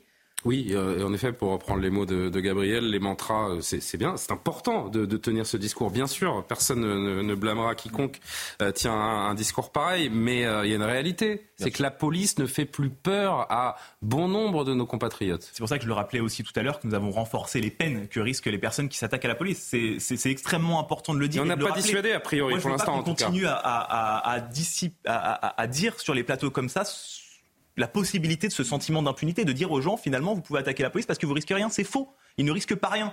Et euh, vous l'avez vu pendant les émeutes, euh, toutes les interpellations qu'il y a eu, on s'est même euh, ému que quelqu'un qui volait simplement une canette après que ses collègues avaient totalement défoncé des magasins prenait six mois de prison. Eh ben non, c'est normal et ça arrive. Simplement, c'est vrai que la justice, elle prend son temps.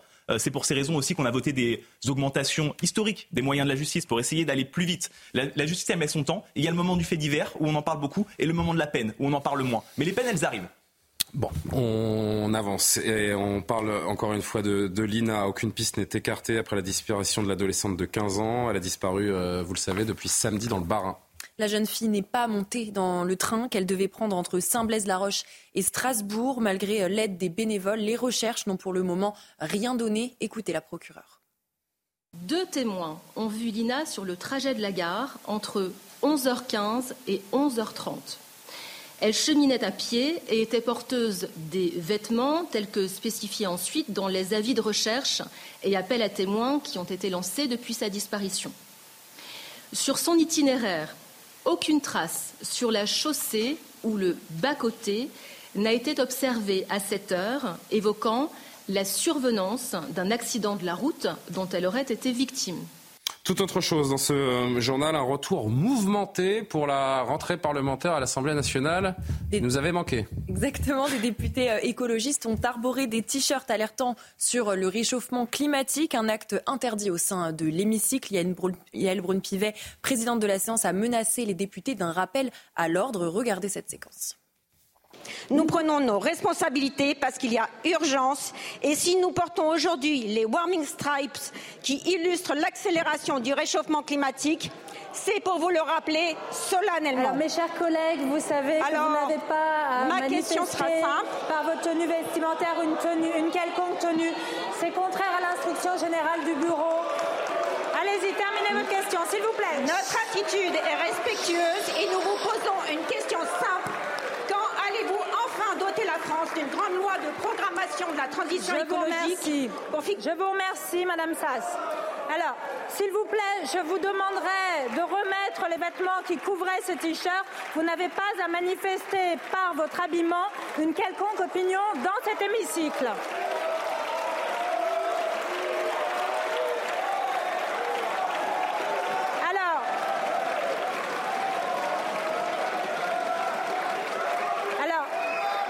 Je suis contrainte. Alors, soit vous respectez nos règles, soit je vous rappelle à l'ordre. Ce serait intéressant, euh, Alexis Zard, d'avoir votre réaction dans un instant. Mais Johan, je me tourne vers vous. C'est le retour du grand cirque, du grand n'importe quoi à l'Assemblée euh, nationale. Avec ce drapeau, je crois, qui est, le drapeau de, Greta Thunberg. Hein. C'est consternant. Qu'est-ce que vous voulez que je vous dise de plus C'est complètement consternant. Euh, quand on est parlementaire, on a les moyens de se faire entendre autrement hmm. qu'en euh, ne respectant pas le règlement de l'Assemblée nationale, par exemple. Mais si vous voulez, euh, vous savez, la France insoumise, par exemple, a un objectif qui est de bordéliser le pays. C'est un terme que je reprends parce qu'il est beaucoup utilisé dans la vie politique. L'objectif de bordéliser le pays. Eh bien, la Nupes, en tout cas, a réussi à bordéliser l'Assemblée nationale parce que euh, ce genre d'incident vient uniquement des rangs de la gauche et de l'extrême gauche. Ça n'arrive absolument pas sur les autres bancs de l'Assemblée, ou en tout cas très rarement. Donc il donne une image qui est absolument déplorable de la politique, mais ça confirme ce que je ressens depuis maintenant de nombreuses années, et notamment depuis 2007. Euh, hein, L'élection d'Emmanuel Macron a changé beaucoup de choses, mais c'est vrai qu'il y a un, affaissement du niveau politique et du niveau des élus en règle générale, qui fait que les débats à l'Assemblée nationale, souvent, ne sont plus à la hauteur et ne ressemblent plus, en tout cas, à ce qu'ils étaient il y a encore peu de temps. Cher député euh, Alexis Isard, quand vous entrez dans l'hémicycle, vous avez l'impression d'être à l'Assemblée nationale ou à la foire d'empoigne? Parfois, c'est vrai que euh, on peut avoir une certaine interrogation sur l'utilité simplement des Français qu'ils hein. peuvent essayer de, faire. Très sincèrement, moi, je ne comprends pas l'utilité de ces, euh, de ces coups de théâtre que, en l'occurrence, là, les écolos essaient de faire, les insoumis font souvent. filmés, c'est les questions au gouvernement. Ils sont filmés, ça leur fait des petites capsules sympas, mais euh, très sincèrement, j'entends que des critiques de ce rang. Et ils font le jeu qui. Après, c'est l'opposition, hein. il y a un moment. C'est leur rôle aussi. Hein. Mais leur rôle, c'est de bosser. Et hier soir, on était euh, à l'Assemblée nationale sur le texte plein emploi actuellement. Le seul moment où on les entend, c'est quand ils veulent changer le titre. C'est vraiment que de la communication permanente. Moi, j'étais pas euh, dans l'hémicycle à ce moment-là parce qu'on j'étais en train de mener des auditions. C'est vrai que la communication, dans la majorité, on en fait très peu. Mais moi, je suis là pour faire de la communication. J'étais pas dans l'hémicycle parce que j'étais en train de travailler sur le projet de loi pour euh, réduire les marges sur la grande distribution pour permettre aux Français d'avoir des prix plus bas dans la grande distribution ces députés-là, ils pourraient être en train de travailler à ce moment-là, mais non, ils préfèrent venir dans l'hémicycle, faire un coup de théâtre, euh, se faire filmer, ah faire des. Ça fait partie de leur travail, mais bon. Mais moi, je me demande, en faisant ça, qu'est-ce qu'ils apportent aux Français? C'est la question qu'on se pose tous. Moi, je me demande autre chose, Julien. C'est Oui. euh, dans ces cas-là, est-ce qu'il faut en parler? Parce que finalement, euh, en montrant les images, ils font ça pour qu'on parle d'eux. Et en fait, quand on parle d'eux, on se demande si finalement, même en les critiquant, on leur rend pas service. c'est- c'est très bien un peu les difficile. idiots utiles du buzz. Bah, c'est ça. Bon, Mais bah merci, hein, Gabriel. Non, mais c'est difficile. Non, mais comme... Tiens, bah, je vais être l'idiot utile d'autre chose, moi. Non, Je vais être l'idiot utile de. Gérard Depardieu. Avançons dans ce, dans ce journal. Toute dernière info euh, un peu plus légère. Gérard Depardieu qui met en vente une partie de sa collection d'art du XXe siècle. Oui, estimé entre 3 c'est pas à mal. 5 millions d'euros. Ah Plus oui. de 250 pièces appartenant à l'acteur ont été mises aux enchères. Gérard Depardieu se sépare donc de grandes œuvres comme par exemple la statue de bronze de Germaine Richier, L'homme qui marche ou encore des œuvres de Rodin, de Duchamp, de Calder, de quoi faire des heureux chez les passionnés d'art et les collectionneurs. Vous allez euh, enchérir les uns les autres? Non, mais Alain Delon a fait pareil, hein, je me souviens. C'est vrai, il y a peu de temps. Cornette de Saint-Cyr, quand il était encore vivant, avait fait la, la vente. Qu'est-ce que ça veut dire? Nos icônes ont Ah, besoin de renflouer les, les caisses? Bah, on dirait? écoutez, euh, Bon. je pense que ben, aujourd'hui, il fait beaucoup de films, Gérard. Oui, c'est vrai, c'est vrai. Vous l'appelez Gérard, vous? C'est un- c'est intime Il est pas loin de chez moi. D'accord. Ah, il habite pas loin de chez vous. Bah, ça, ça crée des liens naturellement. C'est dans quel quartier même coiffeur. Ah non, je le dis pas. Ah oui, d'accord. Vous avez le même coiffeur? Oui, absolument. Ah d'accord. Bah, écoutez, euh, bravo à lui. Ok, allez, 23h10. Merci beaucoup Maureen pour ce journal. On vous retrouve à 23h30. On reprend notre sérieux et on se tourne vers Amaury Bucco. Amaury, ce soir, alors vous allez nous parler de... C'est un petit peu technique, un peu complexe, mais ça en dit beaucoup sur la politique migratoire et le rapport entre l'Europe et les, États membres autour de ces questions de, de migrants illégaux. Vous allez nous parler d'un arrêt de la CJUE, la Cour de justice de l'Union européenne. Il a été rendu un peu... euh, anonymement, j'ai envie de dire, il y a quelques jours. Et pourtant, il est très loin d'être anodin dans le contexte de crise migratoire que rencontre l'Europe. Dites-nous tout. Oui, alors cet arrêt de la Cour de justice européenne pourrait mettre à mal la seule marge de manœuvre dont dispose la France pour faire face à la crise migratoire venue de Lampedusa. Pourquoi? Eh bien parce que vous savez que Gérald Darmanin a indiqué que la France n'accueillerait personne, aucun de ces migrants, et qu'il ferait tout ce qui est en son pouvoir pour protéger les frontières que nous partageons avec l'Italie. Alors je rappelle hein, ces chiffres. 200 forces mo- mobiles ont été renvoyées en renfort le long de cette frontière aux côtés des 500 effectifs déjà présents de la frontière et ça forme la Border Force et grâce à cela, eh bien, euh, plusieurs centaines euh, de migrants sont interpellés chaque jour à la frontière et remis aux autorités italiennes pour être expulsés. Alors bien sûr, ce n'est pas une solution parfaite hein, puisque de nombreux migrants parviennent malgré tout à passer la frontière, c'est la seule solution que nous avons euh, puisque euh, finalement quand ces migrants parviennent à rentrer sur le territoire français, il est extrêmement difficile de les expulser. Or, ce que dit la Cour de justice européenne, eh bien, c'est qu'elle nous explique dans cet arrêt du 21 septembre que ces refoulements ne sont pas légaux au regard des accords de Schengen. C'est-à-dire, est-ce que, est-ce que vous pouvez nous expliquer les motivations de cette Cour européenne? Alors déjà, il faut comprendre que la Cour européenne a été sollicitée par le Conseil d'État dans le cadre d'un recours effectué par plusieurs associations plutôt pro-migrants. Alors, euh, vous allez voir à l'écran cet arrêt hein, qui, comme ça, n'a pas l'air méchant, mais qui en réalité est Ah, non, il a redoutable. pas l'air méchant, non, mais voilà, mais il est en fait redoutable. Il mord pas là. Non, mais il est redoutable pour la souveraineté nationale et la volonté politique de Gérald Darmanin. En bref, ce qu'explique euh, la CJUE, elle estime dans cet arrêt que la France ne peut pas refouler en masse comme elle le fait ses étrangers à la frontière.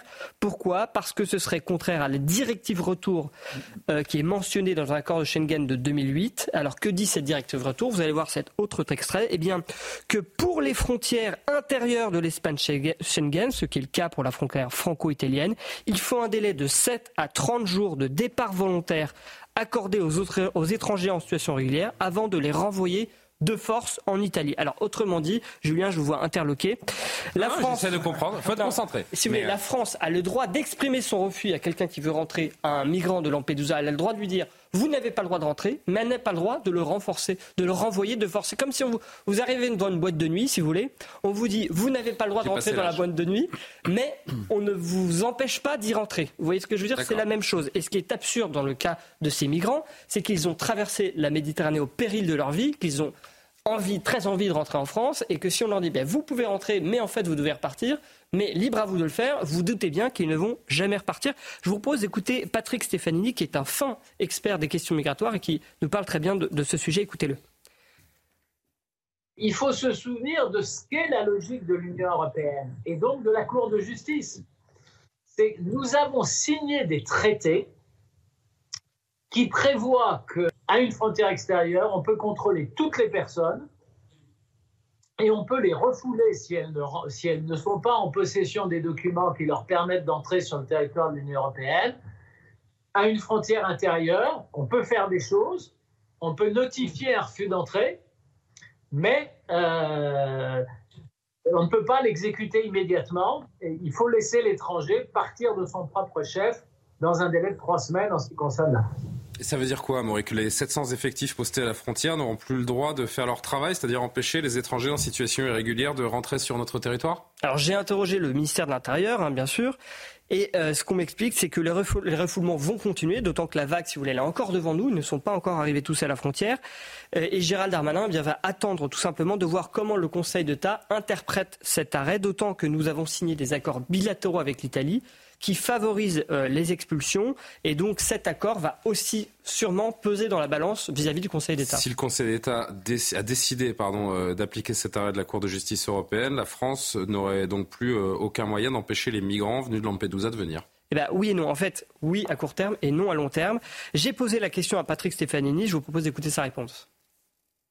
C'est une tuile pour le ministre de l'Intérieur euh, le, fait que la Cour de justice ait confirmé sa jurisprudence, il n'y a, que deux manières d'en tirer les conséquences. La première, c'est de sortir de Schengen. Euh, et la seconde, c'est de se plier à la logique de Schengen, à la logique de l'Union européenne, et, pardonnez-moi l'expression, de bétonner notre frontière extérieure si on veut, si l'Union européenne veut être une puissance souveraine, comme le sont les États-Unis par exemple, elle doit exercer à ses frontières extérieures un contrôle extraordinairement rigoureux. Je ne dis pas un contrôle sévère, euh, je dis un contrôle rigoureux. Il faut appliquer les textes européens, il faut exiger des étrangers qui se présentent à cette frontière extérieure qu'ils aient avec eux tous les documents justifiant qu'ils puissent pénétrer sur le territoire européen. Et si ce n'est pas le cas, ils ne doivent pas rentrer. Alors, la solution défendue par Gérald Darmanin, vous vous doutez, c'est pas de sortir de Schengen, hein, puisqu'on est plutôt avec un gouvernement europhile, euh, mais c'est la deuxième solution, à savoir créer des frontières extérieures autour de, l'Italie, des sortes de zones internationales comme dans les aéroports, où seraient placés ces migrants. Donc ils ne seraient pas dans l'espace Schengen et ils seraient placés le là. Le temps qu'on fasse, qu'on mette ça en place, vous allez en voir arriver des hein. Alors voilà. Et juste non, mais pour vous dire, c'est ce qu'a fait euh, la Grèce avec l'île de Lesbos et ça marche. Est-ce qu'un jour, euh, Gabriel, euh, on va sortir de ces considérations européennes et retrouver un peu de notre souveraineté sur ces questions? C'est vrai que ça rend euh, extrêmement pessimiste. Alors, il faut savoir, moi, un douanier m'a raconté aussi que quand ils arrêtaient un migrant, ils avaient l'obligation de leur donner un papier avec la liste de toutes les associations euh, qui peuvent les aider à rester en France. Vous voyez, mais encore une fois, je, crois que j'avais déjà dit ça sur ce plateau. Pardonnez-moi de radoter, mais c'est vraiment euh, Kafka, quoi. C'est ou UNESCO, voilà. C'est la. On a l'impression que l'Europe creuse sa propre euh, tombe. L'Europe creuse sa propre tombe. Alors, donc on a compris. Soit on ferme la maison chambre, dans la, chambre France, voilà, dans la maison Europe, soit on ferme la porte de la maison Europe. Mmh. Mais visiblement, personne n'est d'accord pour fermer ni l'une ni l'autre. Donc je crains que que le, vœu de Gérald Darmanin et euh, la promesse de n'avoir aucun, parce que c'était bien ça, hein, j'ai compris, hein, c'est comme les 100% de QTF d'Emmanuel Macron, aucun euh, migrant de Lampedusa, c'est vraiment, euh, ça s'apparente à un vœu pieux. Il ne veut pas les mettre un cierge pour Notre-Dame de Lourdes parce qu'il n'y a plus que ça. Hein, non, alors ce qu'il a dit, c'est qu'effectivement, non, mais c'est qu'il n'allait pas les accueillir. Après, il n'a pas dit qu'aucun oui. rentreur. Enfin, oui, enfin, ça, c'est des arguties sémantiques. On va non, pas non, mais je veux dire... Ah, on va pas, on va pas le, leur dérouler le tapis rouge. Franchement, quand on parle avec des policiers, il a mis le paquet mm. sur la frontière. Il ne peut pas faire plus. Il pourra peut-être plus rien faire du tout à cause de l'Europe. Et ce que, ce que je voulais euh, juste dire, mais je ne sais plus. Donc en fait. Ah ben bravo. celle-là, on la garde celle-là. On la garde. Vous mettez ça en boîte, les amis, on ressort à la fin de l'année. Euh, pour le 30, pour le, pour le 1er janvier, on s'en, on s'en occupe de celle-là. Euh, du coup, moi non plus, vous m'avez perdu. Alexis Isard, pardonnez-moi, monsieur le député. Il y a, il y a les directives européennes. Oui. Et puis il y a le réel qui est implacable. Exactement. Qu'est-ce qui se passe objectivement quand un migrant arrive en France? Qu'est-ce qu'il fait? Il arrive, soit il demande l'asile, s'il vient d'un pays qui est en guerre, potentiellement, il peut obtenir l'asile. Le euh, ministère des Affaires étrangères euh, tient une liste des pays qui sont en guerre. Euh, on est en capacité de donner l'asile et c'est tout à l'honneur de la France. Si c'est pas le cas, c'est pas la, en pas la question là. Hein. En l'occurrence, c'est pas le cas. Ils viennent pas, la plupart ne viennent pas de pays là, en guerre. On parle de, de ces illégaux qui arrivent en France. Que la France, effectivement, euh, la Cour de justice de l'UE nous dit qu'on n'a pas la capacité de les renvoyer tout de suite. Ça veut pas dire qu'on n'a pas la capacité de les renvoyer. Vous savez très bien qu'ils peut... sont dans la nature derrière non, et que vous ne les retrouvez pas. Passe objectivement, mmh. c'est qu'on peut leur donner une obligation de quitter le territoire dont, dont, vous parlez. On peut les mettre en centre de rétention administratif. On est en train de créer plus de places pour les mettre en centre de rétention administratif pendant ce temps-là, pour pas qu'ils s'enfuient dans la nature.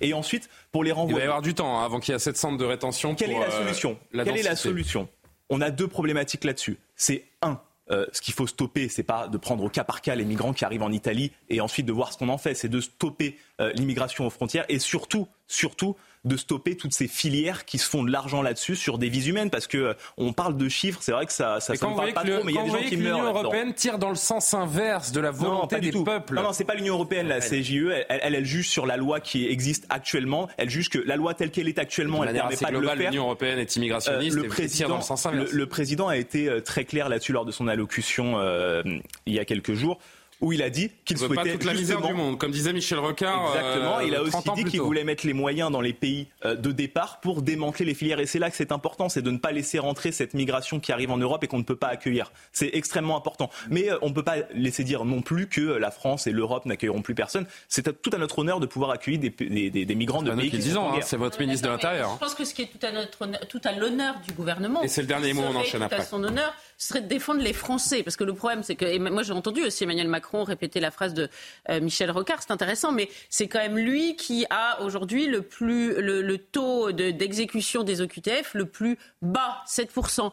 Alors vous savez, je vais vous parler d'un fait divers qui m'a choqué, peut-être parce que je suis une femme, mais j'ai vu que euh, une femme de 67 ans à Versailles avait euh, fait, été violée et que le, le, coup, le présumé coupable était un Algérien frappé d'OQTF. Ben, je me dis, voyez, chaque OQTF non exécuté, ça met en danger un Français. Je crois que l'honneur de la France, c'est pas d'accueillir les migrants, c'est de garder en sécurité Attention, les Français. Il n'y a pas que des criminels qui ont des OQTF, ça Non, peut aussi être un étudiant qui n'a plus euh, sa place en France Oui. parce que euh, pas obtenu. Mais on est plus inquiet par les criminels que par les étudiants. c'était un OQTF Bien sûr. Allez, non faut pas laisser croire 23h22, que on va, on rester sensiblement sur le même sujet avec Johan, puisque les députés ont fait leur rentrée euh, hier. L'agenda parlementaire est très chargé pour euh, l'automne. Il y a un texte qui sera particulièrement scruté. Je disais, on est euh, dans la même euh, lignée. Le projet de loi immigration arrive dans un contexte de pression migratoire, on l'a compris, aux frontières de l'Europe. Et ces derniers jours, l'exécutif choisit donc de muscler le discours. Oui, vous venez de l'évoquer. On ne peut pas accueillir toute la misère du monde. C'est ce qu'a dit Emmanuel Macron dimanche soir lors de son interview accordée au journal de, de 20h. La France n'accueillera aucun migrant en provenance de Lampedusa, exception faite de ceux relevant du droit d'asile. Ça, c'est la déclaration il y a un peu plus d'une semaine maintenant de Gérald Darmanin. Au plus haut sommet de l'État, on multiplie les déclarations pour tenter de rassurer les Français qui, selon tous les sondages, disent qu'ils veulent moins d'immigration dans notre pays, mais pour tenter de rassurer aussi la droite et notamment les républicains. Pourquoi? Eh bien parce que leurs voix sont indispensables pour faire adopter le projet de loi qui sera porté par Gérald Darmanin. Il arrive au Sénat le 6 novembre prochain, à l'Assemblée nationale début 2024. C'est en tout cas ce qui est prévu pour l'instant parce qu'on sait que ce texte, il a déjà été reporté à de maintes reprises. La mesure la plus sensible, eh bien c'est la mesure qui concerne la régularisation des travailleurs sans papier dans les secteurs dits en tension, ceux-là même qui peinent à, à recruter. On pense notamment au BTP, on pense également au secteur de la restauration. C'est l'article 3, celui qui en ce moment doit faire faire des cauchemars au ministre de l'Intérieur. Cet article, eh bien, c'est un point d'équilibre pour euh, l'aile gauche de la Macronie, qui euh, représente une ligne rouge pour la droite. Euh, contradiction, donc évidemment, entre ces deux lignes. Résultat, pour le moment, eh bien, les députés de la majorité qui défendent le texte doivent péniblement jouer les équilibristes. C'était le cas ce matin d'Eric Woerth. Il n'est pas choquant de se dire qu'à un moment donné, le, le texte doit être un texte de fermeté, fermeté, euh, moins de migration, euh, plus de plus d'OQTF, c'est-à-dire plus de, de personnes qui sont renvoyées dans leur propre pays quand ces propres pays les acceptent. Ce qui est, si c'était aussi simple, ce serait déjà été fait. Donc, en tout cas, plus de fermeté, une grande fermeté sur l'immigration, mais aussi une grande capacité d'intégrer quand on accepte une immigration.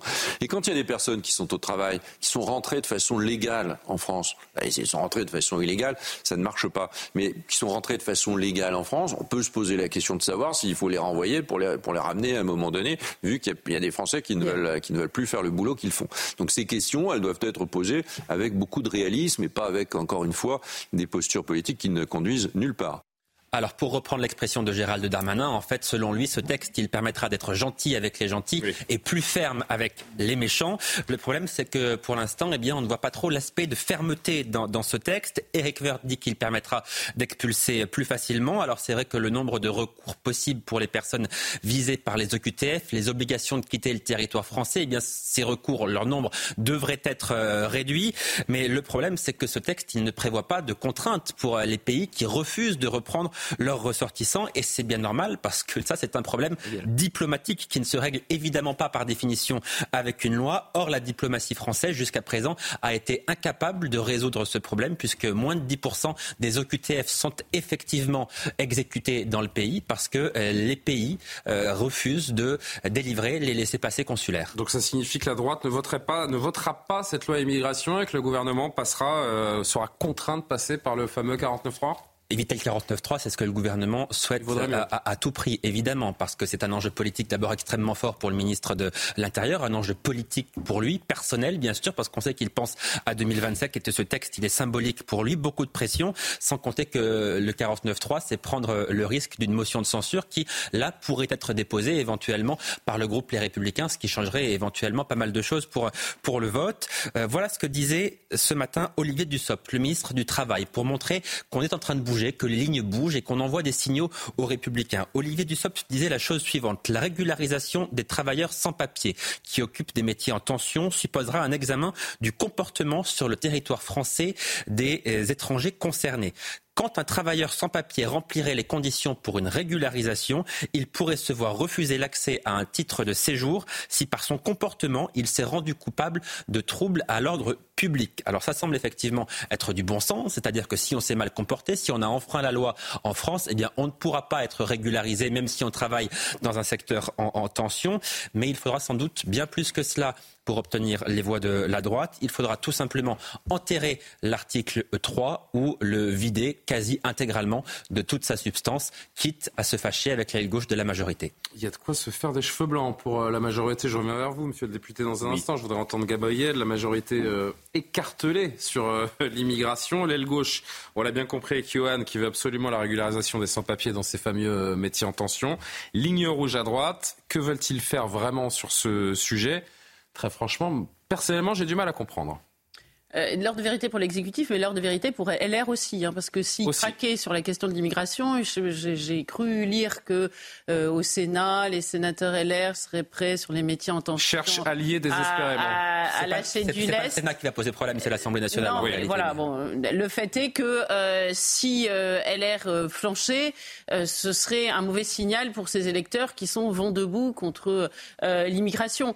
sur les métiers en tension, ce qui est pour extrêmement... Une pardon, pour une partie des électeurs seulement, parce que les chefs d'entreprise oui, réclament reste à savoir, aussi en, reste à savoir partie, quelle partie, cette mesure, quelle oui. partie. Il n'y a pas que des, il y a pas que des chefs d'entreprise et tous les chefs d'entreprise ne sont pas sur euh, les métiers en tension. Par ailleurs, je, je lisais une étude de l'INSEE sur PACA. Les métiers en tension, on a l'impression qu'ils sont tous occupés par des, par des immigrés, des migrants. Mais c'est pas vrai. Hein. Il y a 30% des immigrés qui exercent un métier en, en tension contre 38% de la population générale. Donc euh, là aussi, il y a un peu de mythologie, voyez? Bon, euh, et euh, donc moi, ce que je trouve vicieux. Ce qui est dommage, c'est que le gouvernement s'appuie sur une mythologie pour construire voilà, un texte de loi. Le, le, ce que je trouve vicieux à la base, c'est que, vous savez, il y, avait, je, il y, avait, un principe de droit qui disait nul ne peut se prévaloir de ses propres turpitudes. Quand vous êtes entré, même si le, euh, le, le délit de séjour illégal a été supprimé, quand vous êtes entré illégalement dans un pays, c'est que vous avez fait quelque chose qui n'est pas légal. C'est une la palissade. Donc, on va, on va néanmoins vous donner euh, votre titre de séjour. Et eh ben ça, je trouve ça complètement dingue. Le simple fait que vous soyez rentré illégalement devrait vous interdire d'avoir un titre de séjour à vie. Je, vous garantis que ça dissuaderait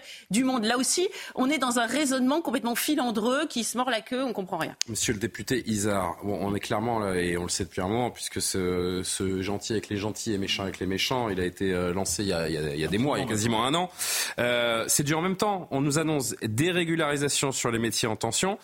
Vous le savez, ce n'est pas le mot régularisation dans une loi euh, immigration, ça sonne faux et ce n'est pas ce qu'attendent les Français. Non, bien au contraire. Moi, je crois très sincèrement. Vous croyez que c'est le contraire Ouais, je crois sincèrement que ces deux jambes, elles sont importantes. Et euh, l'équilibre dans un projet de loi, ça ne veut pas dire qu'on ne peut pas y introduire de la radicalité. Euh, on a besoin de ces deux pieds-là parce que euh, il faut être plus dur, ça c'est certain. Je vais reprendre mon exemple de tout à l'heure. Euh, le migrant qui arrive, on va le mettre en centre de rétention administrative. Ce que j'ai oublié de vous dire tout à l'heure, c'est qu'il y a des associations qui vont faire des recours et ça va prendre plus d'un an parce que recours en recours, euh, on va avoir du mal à le, à le renvoyer. Donc les recours vont être réduits. L'autre jambe aussi, sur la régularisation, attention, on ne va pas donner un passeport français tout de suite à la personne qui arrive, ça va être un titre de séjour Pardon, provisoire. que Ça veut dire que selon vous, ça serait un mauvais projet de loi si Euh, non, l'inverse. régularisation n'était pas inclus Non, ce sera vous un dites, projet. Vous dites, on doit marcher sur deux jambes. Alors il Vous sera pas mauvais. une jambe, ça va être bancal. Donc Il ça sera sera mauvais. Il sera à 50% bon. Euh, les deux projets sont bons. C'est dommage de ne pas les faire en même temps. C'est de la langue de bois, ça. Les deux projets Non, non, sont pas pas du tout, parce que Vous- les vous deux dites sont on marche nécessaires. sur les deux jambes. Non, Si non, vous les- enlevez les- une jambe, on boite. Les- les deux- non, non, non, pardon, les deux sont, les deux sont nécessaires. Ah oui. En tant que parlementaire, moi, je peux vous dire que c'est pas incantatoire de Oui, voir que nos vous, chefs vous que les d'entreprise ont sont besoin de si, si- si la, si droite obtient euh, le fait d'enlever les régularisations, ce sera un mauvais projet de Eh loi. ben non, il sera toujours bon. Simplement, il manquera la régularisation des personnes euh, euh, dans les métiers en tension qu'on nous demande. Nous, en tant que parlementaires, on est souvent sollicités par les chefs d'entreprise qui font travailler des, euh, des personnes qui sont en attente de titre et qui nous demandent est-ce que vous pouvez faire euh, auprès de la préfecture demander s'il a la possibilité d'avoir le titre. En général, il l'obtient. Euh, c'est c'est pour ces raisons-là qu'il faut avancer sur ce sujet-là. Et c'est des gens qui sont très méritants. C'est des gens qui étudient, qui travaillent. Bon, bah, en tout cas, on verra la, la suite des débats à l'Assemblée et puis ce, ce texte de loi. Il faudrait quand même qu'on puisse. euh, On sait à quel moment il sera euh, Au Sénat, le présenté 6 novembre. Ah, c'est à partir du 6 novembre. 6 Donc novembre, ça- débattu au Sénat. Ça arrivera vite. Euh, 23h30, le journal de Maureen Vidal.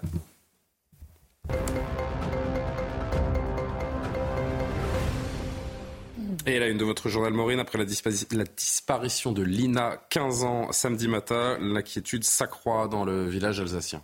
Le parquet de Saverne a ouvert une enquête pour disparition inquiétante. Plusieurs ratissages ont été organisés depuis samedi après-midi sur les lieux potentiels de la disparition, mobilisant notamment une équipe cynophile. Une battue a été conduite lundi après-midi et ce matin, environ 380 personnes ont participé. Les habitants sont bouleversés. Écoutez une proche de Lina. En voiture, elle est rentrée en voiture hein, vendredi soir. hein. Je l'ai vue monter dans la voiture avec son copain. Je pense que hum, j'ai même pas réalisé. Je pense que inconsciemment mon corps il voulait pas. Sachant que je l'avais déjà vu, je l'avais vu la veille, le soir à 19h. C'est c'est- c'est bouleversant. C'est qu'à partir où on a commencé à faire les recherches et tout, que j'ai participé, je me suis dit, mais en fait, tu cherches vraiment la personne que tu as vue le vendredi. Genre, vraiment, c'est c'est choquant. Le soir, après le travail, après 19h, on essaye de chercher, de réfléchir où il y a peut-être des endroits abandonnés que pas forcément les gens pensaient ou quoi que ce soit. J'essaye de donner mon maximum. Moi, j'y crois. Moi, je crois qu'elle est vivante, qu'elle est, est saine, saine et sauf. Mais euh, malheureusement, elle sera traumatisée à vie, cette fille.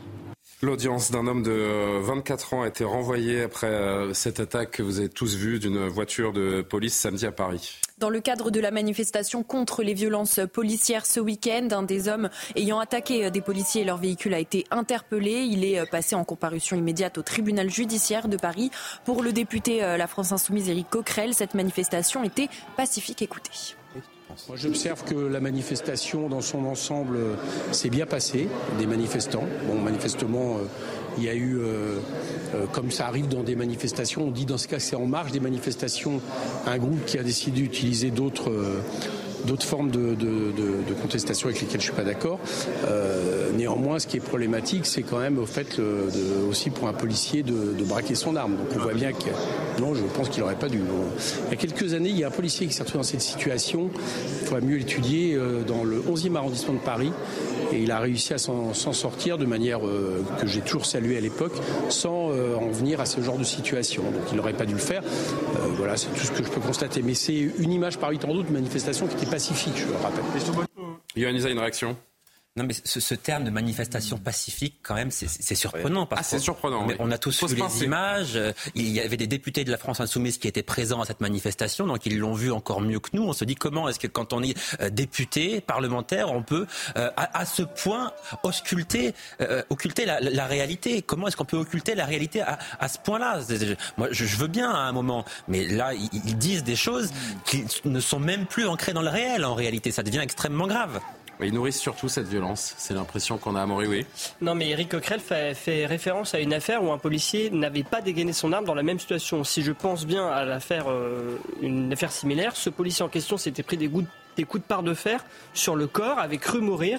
Et donc je ne suis pas sûr que ce soit un bon exemple à prendre euh, dans ce cas de figure. Et, je préfère, moi, un policier qui dégaine son arme pour protéger euh, son intégrité qu'un policier qui encaisse les coups euh, et qui se retrouve blessé. Des députés de la nation ont marché dans cette manifestation. Comment on fait pour contrer un discours qui nourrit cette violence?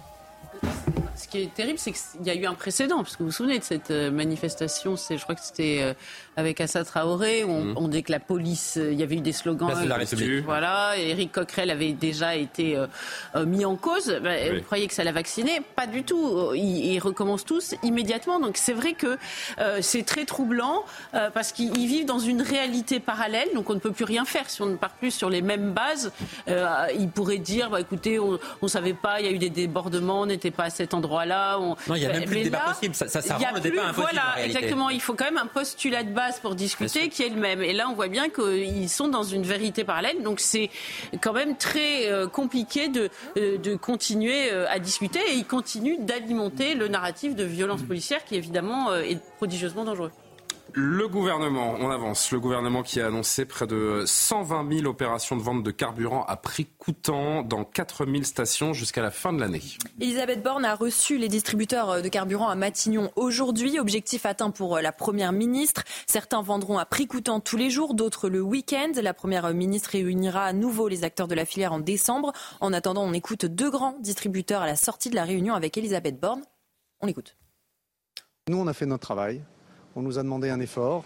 On a fait un effort très important. Nous avons annoncé qu'à partir du 29 septembre, c'est-à-dire vendredi, l'ensemble des hypermarchés vendraient l'essence, l'ensemble des stations-service des hypermarchés vendraient l'essence à prix coûtant tous les jours jusqu'au 31 décembre. Dans l'ensemble, euh, toute la distribution euh, a parlé comme un seul homme ou comme une seule femme euh, pour pour euh, se mettre à, prix coûtant, en tout cas démultiplier les opérations à prix coûtant. Et on se fait une petite revisitation tous les mois euh, pour voir si les raffineurs, euh, si les, les fournisseurs jouent bien le jeu. Eric, à l'arrivée, il y, y, a une seule question qu'on a envie de vous poser. Est-ce que les consommateurs sentiront la différence? Alors, dans un premier temps, oui, parce que dans les hypermarchés comme Carrefour, Leclerc et certains autres, hein, je crois Système U, il va y avoir donc le prix coûtant. Donc ça veut dire que le, on sera, vendront sans marge. Ça peut être 2-3 centimes de moins, parce que n'oublions pas que c'est 2-3 centimes maximum les marges. C'est très petit.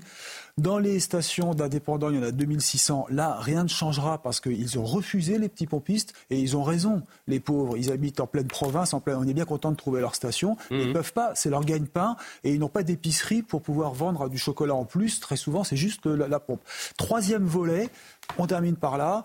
Euh, maintenant, c'est la question des marges euh, des, des, raffineurs. Ils font de bons bénéfices. Certains disent c'est mérité parce qu'on n'a rien gagné pendant la crise Covid.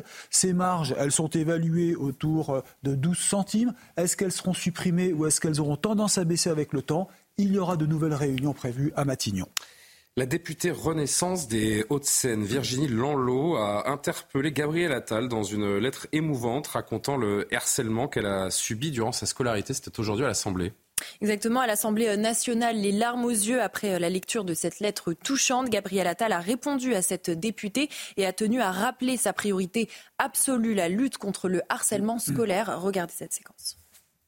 Monsieur le ministre, je souhaiterais vous lire le message qu'une jeune fille devenue femme a récemment envoyé à son ancienne camarade. Il y a des années de cela, j'ai subi de ta part harcèlement, humiliation et attouchement. Ces agissements ont bousillé ma vie d'enfant et d'adolescente.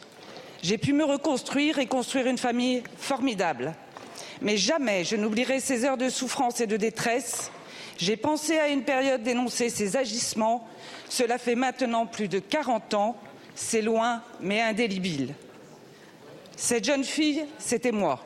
Madame la députée, j'ai fait dès ma nomination au ministère de l'Éducation nationale et de la jeunesse la lutte contre le harcèlement scolaire ma priorité absolue. Et je le dis de manière très claire, je ne reculerai devant rien. Je ne reculerai devant rien pour mieux prévenir.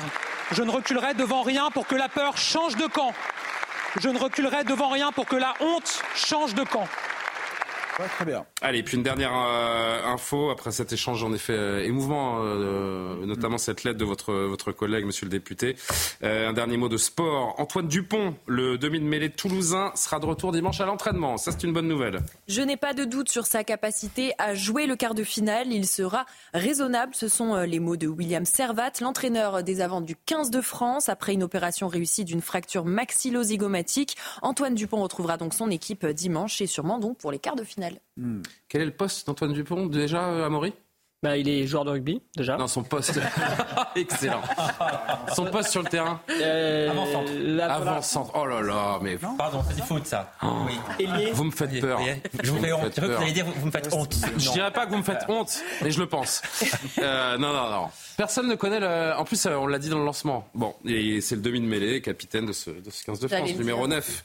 Avant Évidemment, avant-centre. Mais vous êtes extraordinaire. On en a des bêtisiers ce soir. Hein. spontané, vous voyez. Ouais, c'est vrai, c'est vrai. Euh, 23h40. Merci beaucoup, euh, Maureen, pour ce nouveau journal euh, très complet. Eric, oui. de Matin, je me tourne une dernière fois euh, vers vous. On va parler, on en avait parlé de la semaine dernière déjà, de cette énorme vague de recrutement en vue des Jeux de 2024. Il semblerait que ça ait fait un peu pchit. Une opération qui avait lieu ce matin à Saint-Denis, dans le futur village olympique. 16 000 postes, c'est pas rien, étaient ouverts.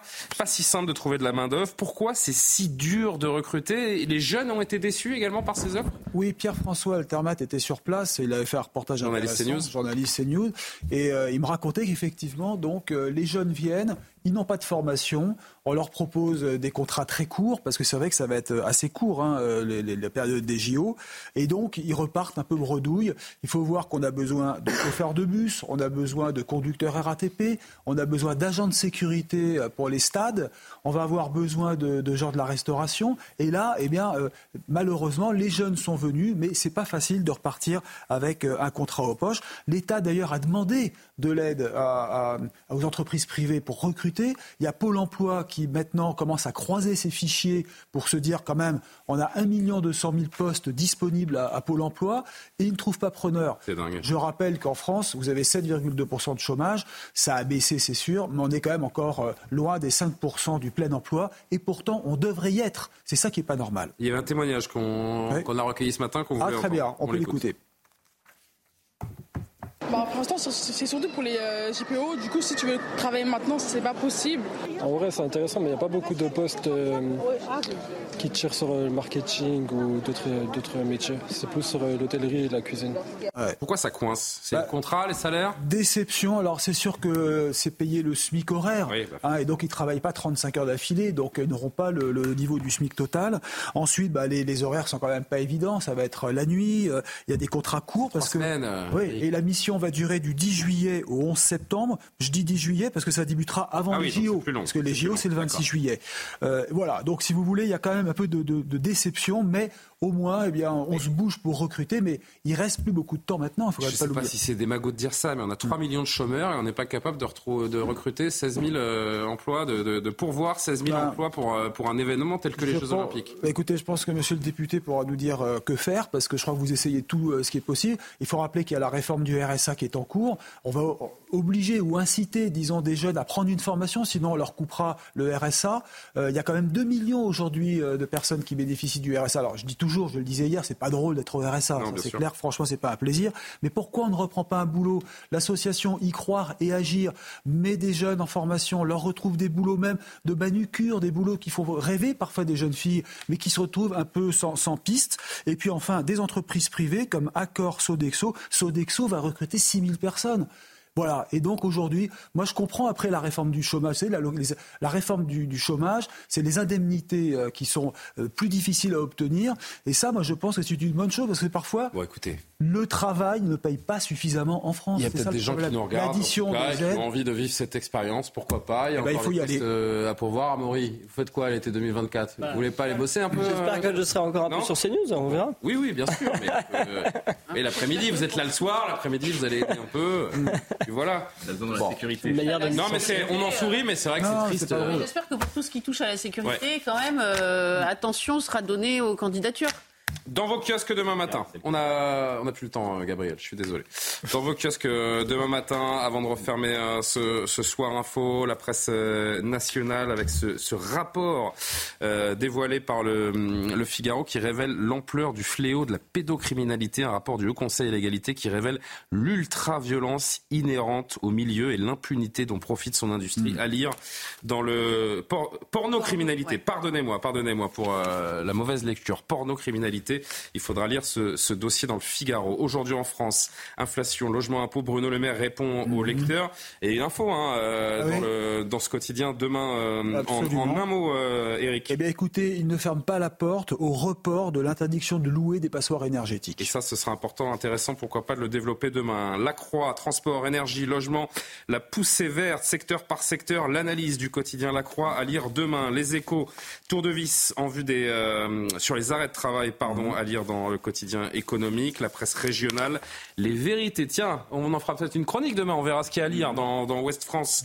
Johan, crise du Covid, les vérités de l'ex-ministre de la Santé, Agnès Buzyn, qui sort de nouveau du bois sur cette euh, question.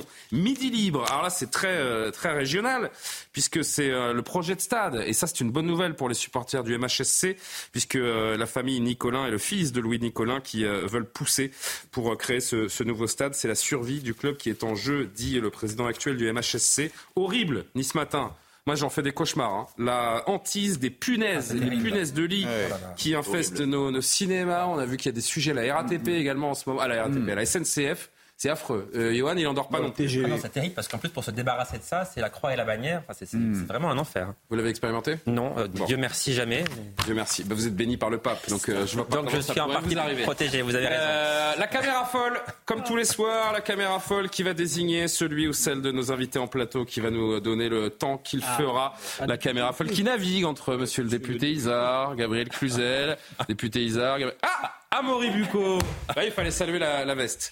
La belle veste d'Amaury. Amaury, vous connaissez hein, la tradition, vous l'avez déjà fait une fois. 30 secondes, vous lisez les cartes, on est avec vous. Oui, bien sûr. Alors demain, un, temps assez agréable, hein, je dirais, euh, sauf, sauf sur la partie nord-ouest du pays, avec de traditionnels nuages en Bretagne, euh, la Bretagne qu'on connaît assez granitique.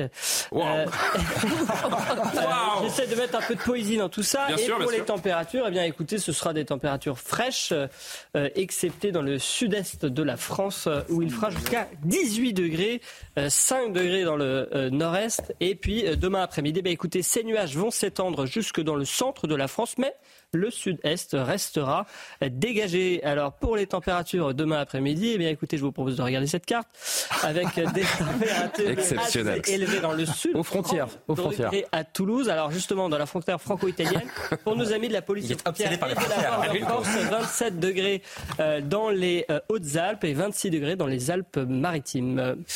Bravo. Je n'ai qu'un mot à dire, bravo. Vous n'avez pas été béni par euh, sa sainteté, mais euh, vous avez de l'énergie à revendre, euh, cher. Amaury. Touché par la grâce météorologique. Merci beaucoup. Merci à Martin Mazur, Maxime Fer qui ont préparé cette émission, le double M. Martin et Maxime, qui sont essentiels à ce soir info. Merci à vous tous, surtout. Oui, Camille, bien sûr, mais parce que j'ai pas son nom de famille à Camille, alors j'ai pas osé. le- Camille Guédon, Camille, que je salue, qui nous a beaucoup aidé euh, également ces deux derniers jours. Et donc, je vous remercie surtout, vous, de, de nous suivre. L'édition de la liste avec Simon Guillain Oui. Excellent, Simon Guillain. On se retrouve demain pour Soir Info. Bonne nuit.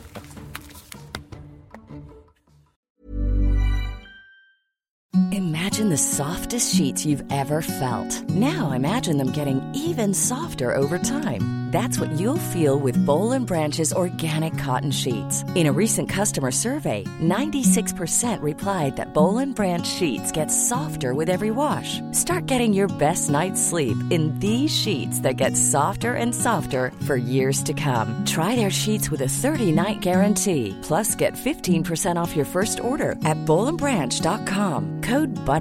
Exclusions apply. See site for details.